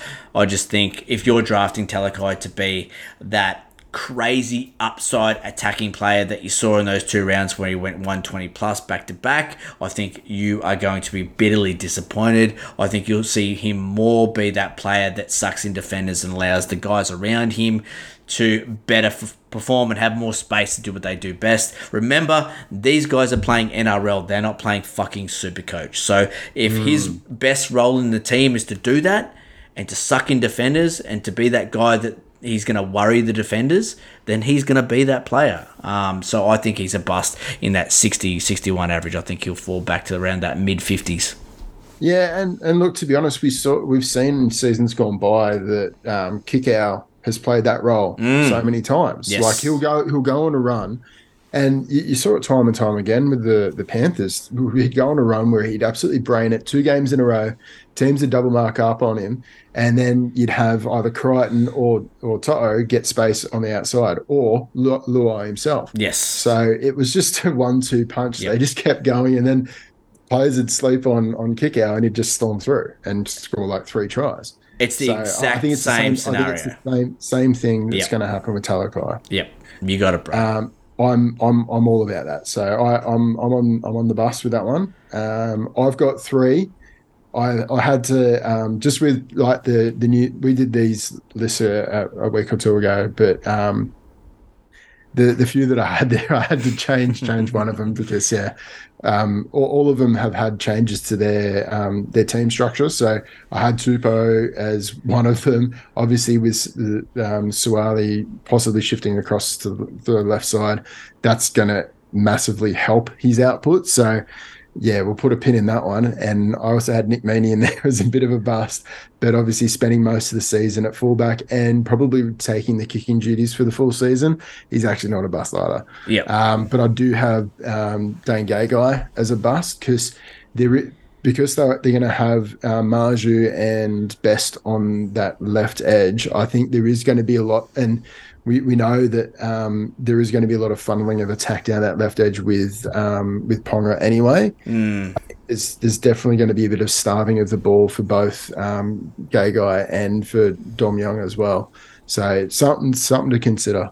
Yeah, I don't mind that at, at all, and it sort of ties in uh, nicely to both our sleepers actually. So uh, for sleepers, I've got Greg the Beast Marzhew, Xavier Coates as well, um, and of course Kenny Maumalo. I talked about Kenny Maumalo, Maumalo and those injury affected games and how that's going to affect how people view him coming into this draft. Value, value, value. Yeah. Um, so yeah, you, you mentioned it quite well with um, with Marzhew. I think yeah, Marzhew's Marzhew coming to the the club. I think best we'll see the best of best. And um, look, it, it, it it's just going to be one of the most formidable attacking edges, the um, the center and wing combinations that we'll see in the league. Has the potential to be. Um, we haven't seen um, the best of Bradman for a number of seasons, so he's he's obviously been dogged with injuries and stuff like that. So having a full preseason under his belt, um, having a lot more ball, and I think a lot more opportunities in attack, I think that's going to see the um, see a massive uptick from his 51 from last season. Fuck me, bro. I'm very proud of that whole spiel you just had there. There was some fantastic word gymnastics in there. Um, best, the best of best. Uh, we haven't seen the best of Bradman. I mean, please, have you been practicing that in the mirror Oh well, I, I'm just glad I haven't had the same. and didn't stumble over one of them? Fuck me. Um, you, then, you, um, you Wooker, look out. Oh no, I know. Uh, I've been, been practicing naked in front of the mirror. Oh, Um, that was good. And then, um, and then obviously, Tony Staggs had a pretty, pretty shit ass season uh, from a Supercoach pers- perspective. And yeah, I think there is going to be an uplift. It's just how much of an uplift is going to be. Um, he's got all the potential in the world. He has, he has the potential and the skills to be the premier center in the game. Um, are we going to see it? I don't think we will, but I think we'll see a much improved Staggs this season. Oh, kiss of death again. Uh oh. Oh no. Well, he's gone. He's gone from my boom candidate Yeah. last year to the sleeper this year. Couldn't help so yourself. You had to mention what- him though. What? What else? What else can I? I can't put him as a bust because he's already up, up to shit. So Yeah, no, fair. Yeah. All right, let's get into player in focus. I wanted you to see these player evaluations. What's wrong with Cal? I think he's a bust. I mean, the guy has hammies that could literally pull a car. My guy. I've been teasing all podcast, just dipping the toe in, just the tip, just for a second, just to see how it feels. It's Greg the Beast Marzhew. So 55.2 average, at the Titans in 2022. He did have an injury affected game in there in round 22. He only scored two points in three minutes. That bumps his average up to 58. Hello. He averaged 6.8 tackle breaks a game. I'll say that again. He averaged 6.8 tackle breaks a game. that's that's pretty accurate. Yum yum yum yum yum. Only scored nine tries. Um, like we've been talking about, he's going to be playing on that left edge, uh, and we know that that is the dominant edge for the uh, the Knights. Ponga loves that edge, left edge sweep. If he does play five eight, he will be on the left edge. We already know that. Um, Edrick Lee, who didn't play a full season, he knocked up 14 tries in 16 games for a struggling Knights side. Yeah, 14 tries in 16 games. And he finished the season with a 56 average. And look, I, I feel like in in like the amount of bump plays and all that sort of stuff that Marzhew can do, you can you can put another five on top of that easy. Plus, easy. He's, he's the man crush factor as well. He, he's that sort of type of a Brian To'o where you sit back, you're watching the Knights play. It's probably a 2 p.m. game on a Sunday where you're thinking, well, whatever the fuck, this game means nothing. You sit back and go, oh shit, the Beast is playing. Now we crack a couple of tinnies. Let's see how many fucking tackle breaks the big fella can get. It boosts the game. It boosts your super coach uh, experience when you have guys like this in your side. I'm big on him. I want him in my side. I'll be looking for him um, late-ish in the draft. I think, in all honesty, if he did fuck all, he would get 55 in just, sleep. just with his base yeah. and his his tackle breaks. Like if he scored, yeah. if he went on to score eight nine tries again, which I think he'll do in his sleep, um, he would still beat that average at the Titans. So really yeah. big on the beast. Love him. And those those errors, those little um, those brain farts that he had last year in attack you know, another preseason new system. They'll be working on that. He'll and also he's going to come into this system knowing that he's got a permanent role in the wing where he didn't know he had that at the Titans. So yeah. that well, helps with the mentality. He didn't have that. Yeah, like exactly. He was, was flip flopping out of the team all exactly, the time. Exactly, man. Exactly. So, yeah, I, I can't understate how big um, I am on the beast. Oh yeah. yeah. Get him in. Get him in. Get him here. I want to buff him. Get him um, up here. I want to buff him. uh, all right. My player in focus is the man of the moment, Brian mm-hmm. Um, I'm look the the shift from left side to right side from season 2021 to 2022 was pretty destructive to his um, to his attacking output, but he had an injury riddled season as well on top of it, and look, I think the loss of um, Billy Kicks on the left side is really going to focus a bit of attack down that down that right edge, and I think he's going to be a mad beneficiary. I'm going to take us in the DeLorean back and do a bit of a comparison between um, 2021 and 2022. I love just to give a bit, this. just to give a bit of a, um, a, a feel for what the differences um, were, where they where the real impacts were in his game. So obviously the big one's the average. So 2021 he averaged 84 points, 2022 59 points. So we've kind of covered that already. Coefficient of variance. So this is how much how different his high scores are from his low scores. He had a coefficient of variance of 34% for 2021, 48% for 2022. So they were a bit all over the shop um, through there his base. So his base dropped from 42 points to 36 points in 2022. And he, it, this is the big one. So his base power dropped from 56.9 to 44.3 um, between uh, 2021 and 2022. So obviously, a big difference was the tries. So he scored 14 tries in 18 games, and last and this was in 2021 and 2022 eight tries in 15 games. So didn't play that many more games in in in 2021, but he almost doubled his um, try tally. So um, I think a bit of an uplift in in base, uh, being out of injury, full preseason, um, feeling a little bit stronger and a bit more confident in his in his running game. It, it's going to do wonders because. You look at the runs per game, it was 22.4 runs a game versus 18.7 runs per game but it's really the tackle breaks um, where we saw a big difference as well. So 6.3 tackle breaks per game in 2021. So that's one every 3.7, 3.5 runs. Um, and then four tackle breaks per game in 2022. So that's that's one every 4.7 runs. So it it was the effectiveness of his running game that that really changed. So he wasn't beating that first defender. He wasn't getting that extra post contact meters. That it wasn't getting um, those bumps and stuff that he was getting in 2021. A lot of it was because he just didn't have the uh, didn't have the confidence in his in his. Um, I think it was his Achilles, wasn't it? Uh, I can't remember. Yeah, it was a it was a lower leg injury, and yeah, he was he was lacking a bit of confidence and a little bit of drive in his in, in his running game. And I think having the, having the full preseason, having the off season as well, just to heal up, get his get his mind right. The shift in attack from left to right due to kicks leaving, all of it spelling um, a return to the glory days for Brian To'o.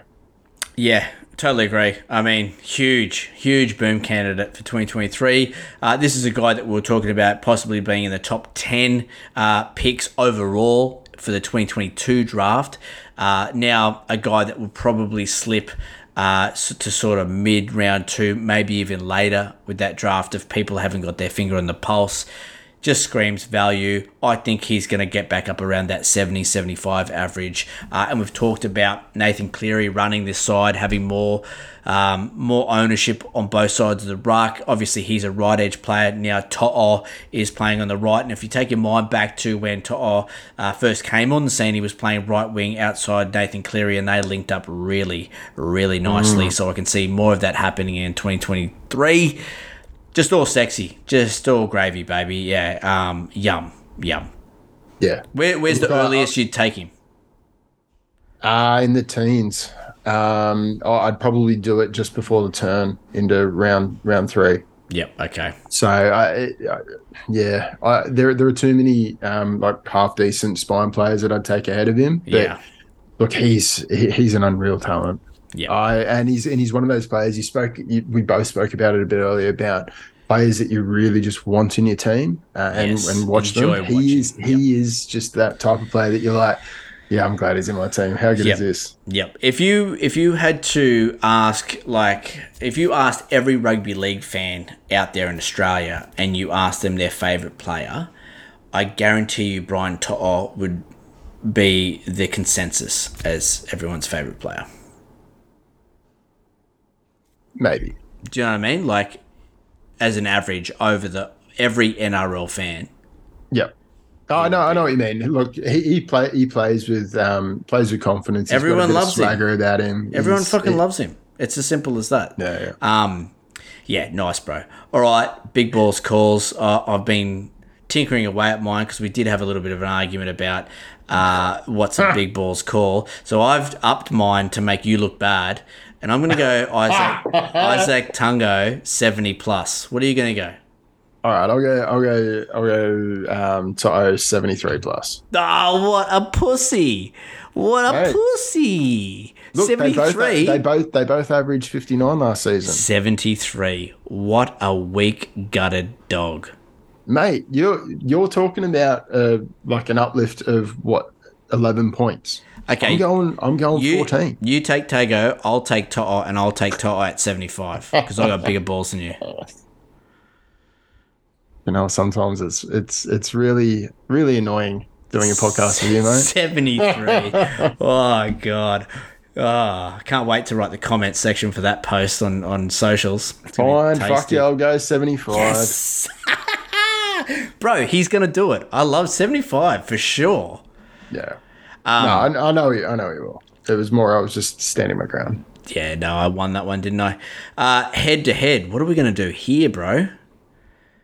What are the, some of the guys that we talked about early on that were pretty close? Um, Maumalo? No, Maumalo is probably a bit lower down. What about?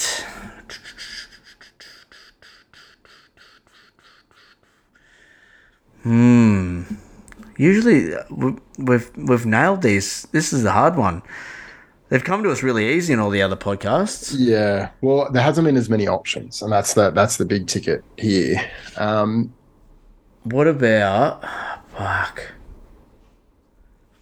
What what hmm. about what about we both we both pick one of the Sharks wingers? Yeah, okay, I like that. Yep. Yep. Yeah, sweet. I don't Uh, care. do You, you, want, pick. do, do you want to do you want to pick first? Yeah, I'll Alright, pick. I'll- I'll take Mulitalo. yeah, I'll, I'll take I'll take Katoa then. Okay, yeah, that's nice. fine because I think they I think they're within a bee's dick of one another at the end of the season. Anyway. Yeah. And to be honest, when I put this up, I don't actually say who's picked who. It's just more or less just to ask people who they are going to. Um, But I think you could you could first. almost you could almost put two head to heads on this one or three. let's go. what do we Um, got? So next one would be um, I reckon Suaalii versus uh, Tupou. I reckon Cobbo versus Oates is another one. Yes. Um, I think um, Dom Young versus um, Best is an interesting one. or Marzhew. Or Ma- well, I think Marzhew's going to outdo both. Yeah, them, to we be honest. love I- I- I'm No, they're good. they're big good. on the Marzhew. Suaalii, uh, Toops, Cobbo, Oates. Yeah, that's good. Hmm. That's good, bro. All right, let's get into some questions from the rubbers. Excuse me. I'd like to ask you a few questions. You want answers? You know the question. Are these really the questions that I was called here to answer? I'm Ron Burgundy. I guarantee you there's going to be fucking plenty here. Let me get them up. Anyone's from the Patreon? I forgot to put a uh, post out to call Dropping for additional questions. We had we well, mate, we had we had a shed load of questions last last pod, and look, we we rubbed them rubbed them hard, we rubbed them raw. That's and, all right. um, we've got a, we've got a Patreon got podcast another- coming up soon. That's right. Save him. Save him, people. Yeah, yeah, yeah. Uh, all right, let's get into these ones. We've got Is Manu a trap for where he will go? Uh, he's 2022 average at CTW 67. No, it was 71 actually. Uh, Suaalii also playing um, center. Is that better value? So to answer that, uh, yes, I'm happy for you to go Manu in the top 10, and I, we're not big on um, Suaalii. Or well, is he? Oh no. So he's asking, is Suaalii better value? No, I think uh, look, I, I think there's there's a bit of a downtick for like his try scoring capability, but there's an uptick because there's going to be more ball because I think that edge is going to be a bit more dominant in attack. And just because of the And something that we'll talk about with Brian as well is Tedesco and the concussions and the injuries that are starting Mm. to pile up and how he's a little bit longer in the tooth. Um, you know, he goes down and Manu plays fullback for the rest of the season. Fuck me. Who knows? Who knows what his average is? Because like how many concussions is is um, a lot.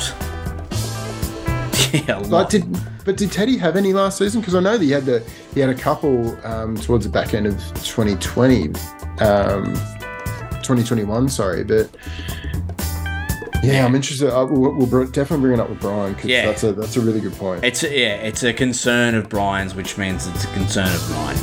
pretty pretty Well, much.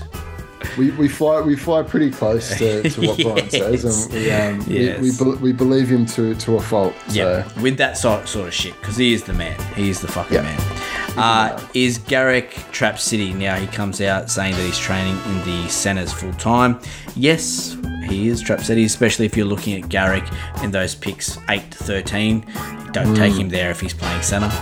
Yeah, it's it's one of those things that they might be training him there just as like because center's a really important position in defense. so they Depth. might be training him just for depth, just in case there are because they don't have that many quality um, center options uh, at, at Manly. So they they they're fairly flush with some options on on the wings, but. Um, I mean, in saying that though, how long Saab out for? He's out for half the season, isn't he? He did his ACL. Yeah, yeah, he so did. they've Yeah, got Tua Tua and um, and maybe a handful of others, but yeah, okay. Uh, look, I, I, I feel like they're, they're probably just because he, he he can play fullback, he can play wing. It might be just another arrow in the quiver, just to because there is a lot of defensive training that's required to play center. Yeah. that might be what it is. yeah.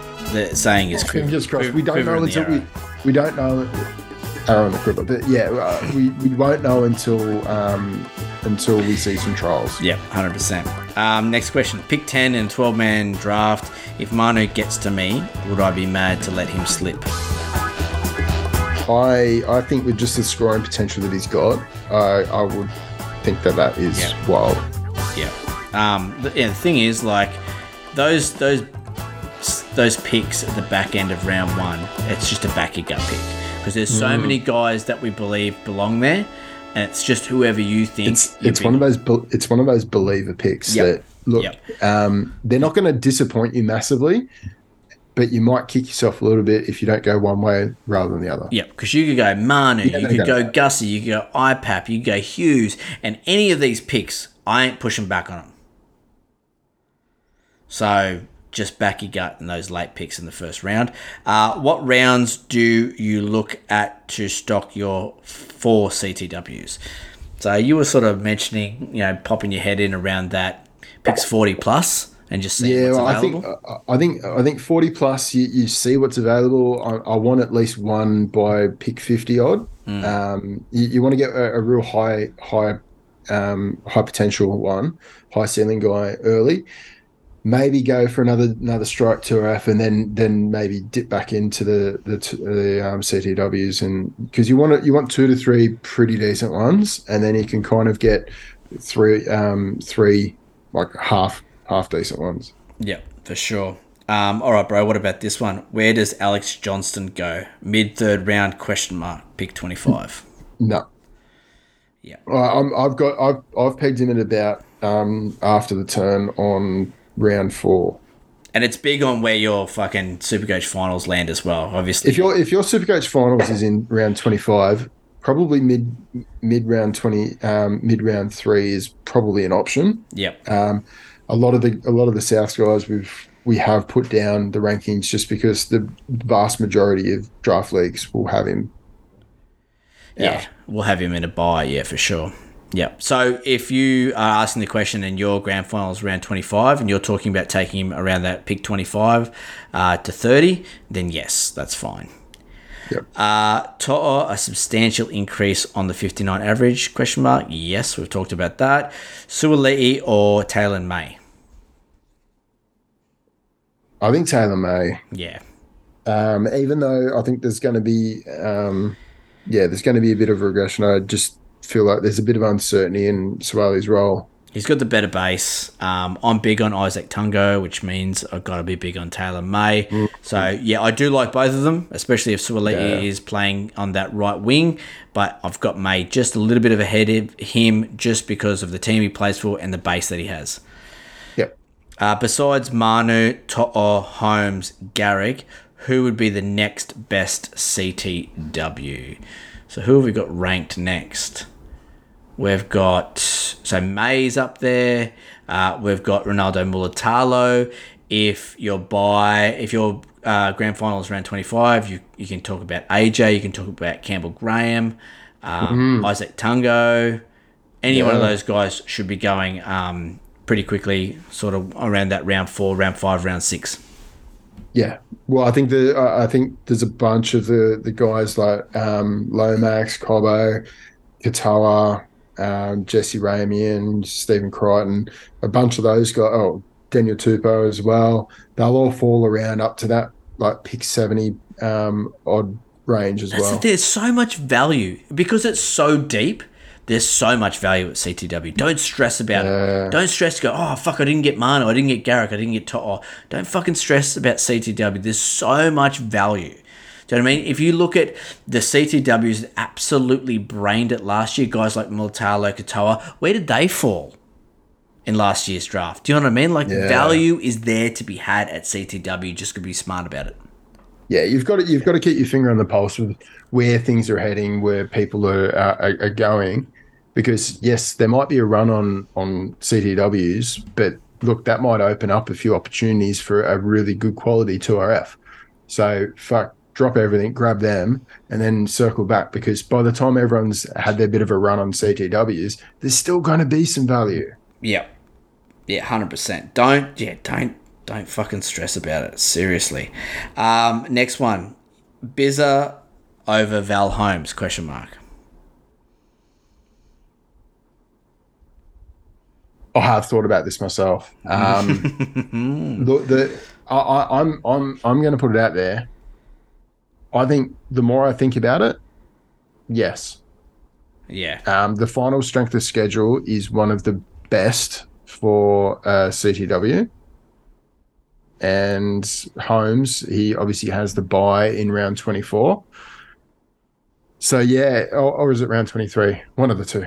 Um, anyway, he's he's got a buy in most people's final series. So yeah, it's I would if if Holmes still had his fullback duel, I'd be all over it. But no, he's he's straight straight CTW. I think there's so much uplift in Brian To'o's score, um, scoring potential that it's yeah, very well, fucking close, isn't it? Because you've got that, Oh. that base power versus the goal kicking. Ah man, it's yeah, it's very close. I, I, I wouldn't I wouldn't snicker at, at either one of those. You know, that is definitely a back your gut pick. Whoever you like more.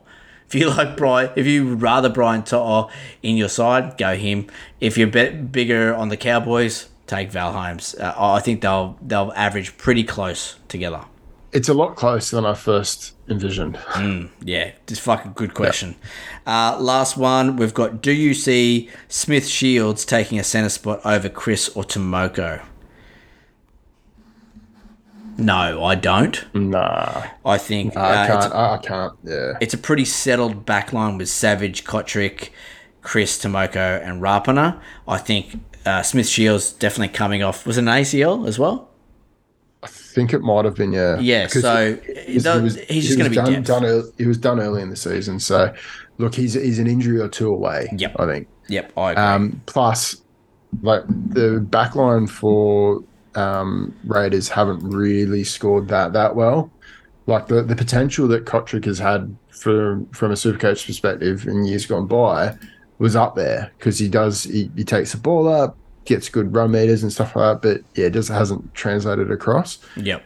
The the only two that um, that I'm probably looking at in that back line is Xavier Savage and Sebastian Kris. I think Rapana might be might be fading away a little bit. Yeah, he's, he's getting there, isn't he? He's definitely in the back end of his career. Um, yeah, I, like you said, an injury or two away from starting in this Raiders side. Right, that's it, bro. Fuck. Two two hours. I think we've done really well there. I thought it might have been three hours. Mate, uh, in, in this time, I've um I've been answering questions on um on Patreon. So a couple of couple of the Oh, couple pew, of pew, punter, couple of the punters there have asked for some additional strength of schedules. So I've been busting those out Mate, while you've been on your little weapon. fucking rants. You're an absolute Um, fucking weapon, bro. Don't let anybody tell you differently. including you. All right, guys. Look, fire up those five star sledges. Remember, it's getting closer and closer to the date where we're going to announce the Listener League for 2023. So make sure you get them in. Uh, as always, if you want to be in a draft league, just ask me. I'm going to put you in a league. Uh, plenty of those guys are coming in. Uh, it doesn't matter if you want to be in a cash league, if you're a rookie, you want to be put with rookies. If you're a lady and you just want to be in a ladies' league, let me know and I'll do my best. Uh, as always, the Patreon is firing away on all fucking cylinders. And to be honest, the the the preseason stuff is the tip of the iceberg. All the best Tip of the gear, tip. Tip of the tip. all the best gear is going to hit you right in the fucking face come round one. I'm telling you, people, it is something you are not going to want to miss. And lastly, TikTok. Jump on there, have a look at our top five drafts. We've got one that we're going to be recording tonight. It's going to be the best NRL put downs or the most impossible put downs of all time. So head over to TikTok, give us a follow, and check that at, check that out.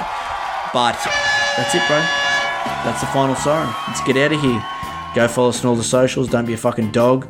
And remember, there are many things a man can do with his time. This is better than most things. You're damn right, Walker. Catch us next round on the Weekly Rubdown.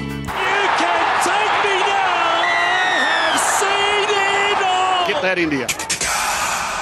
Ta-ta and farewell.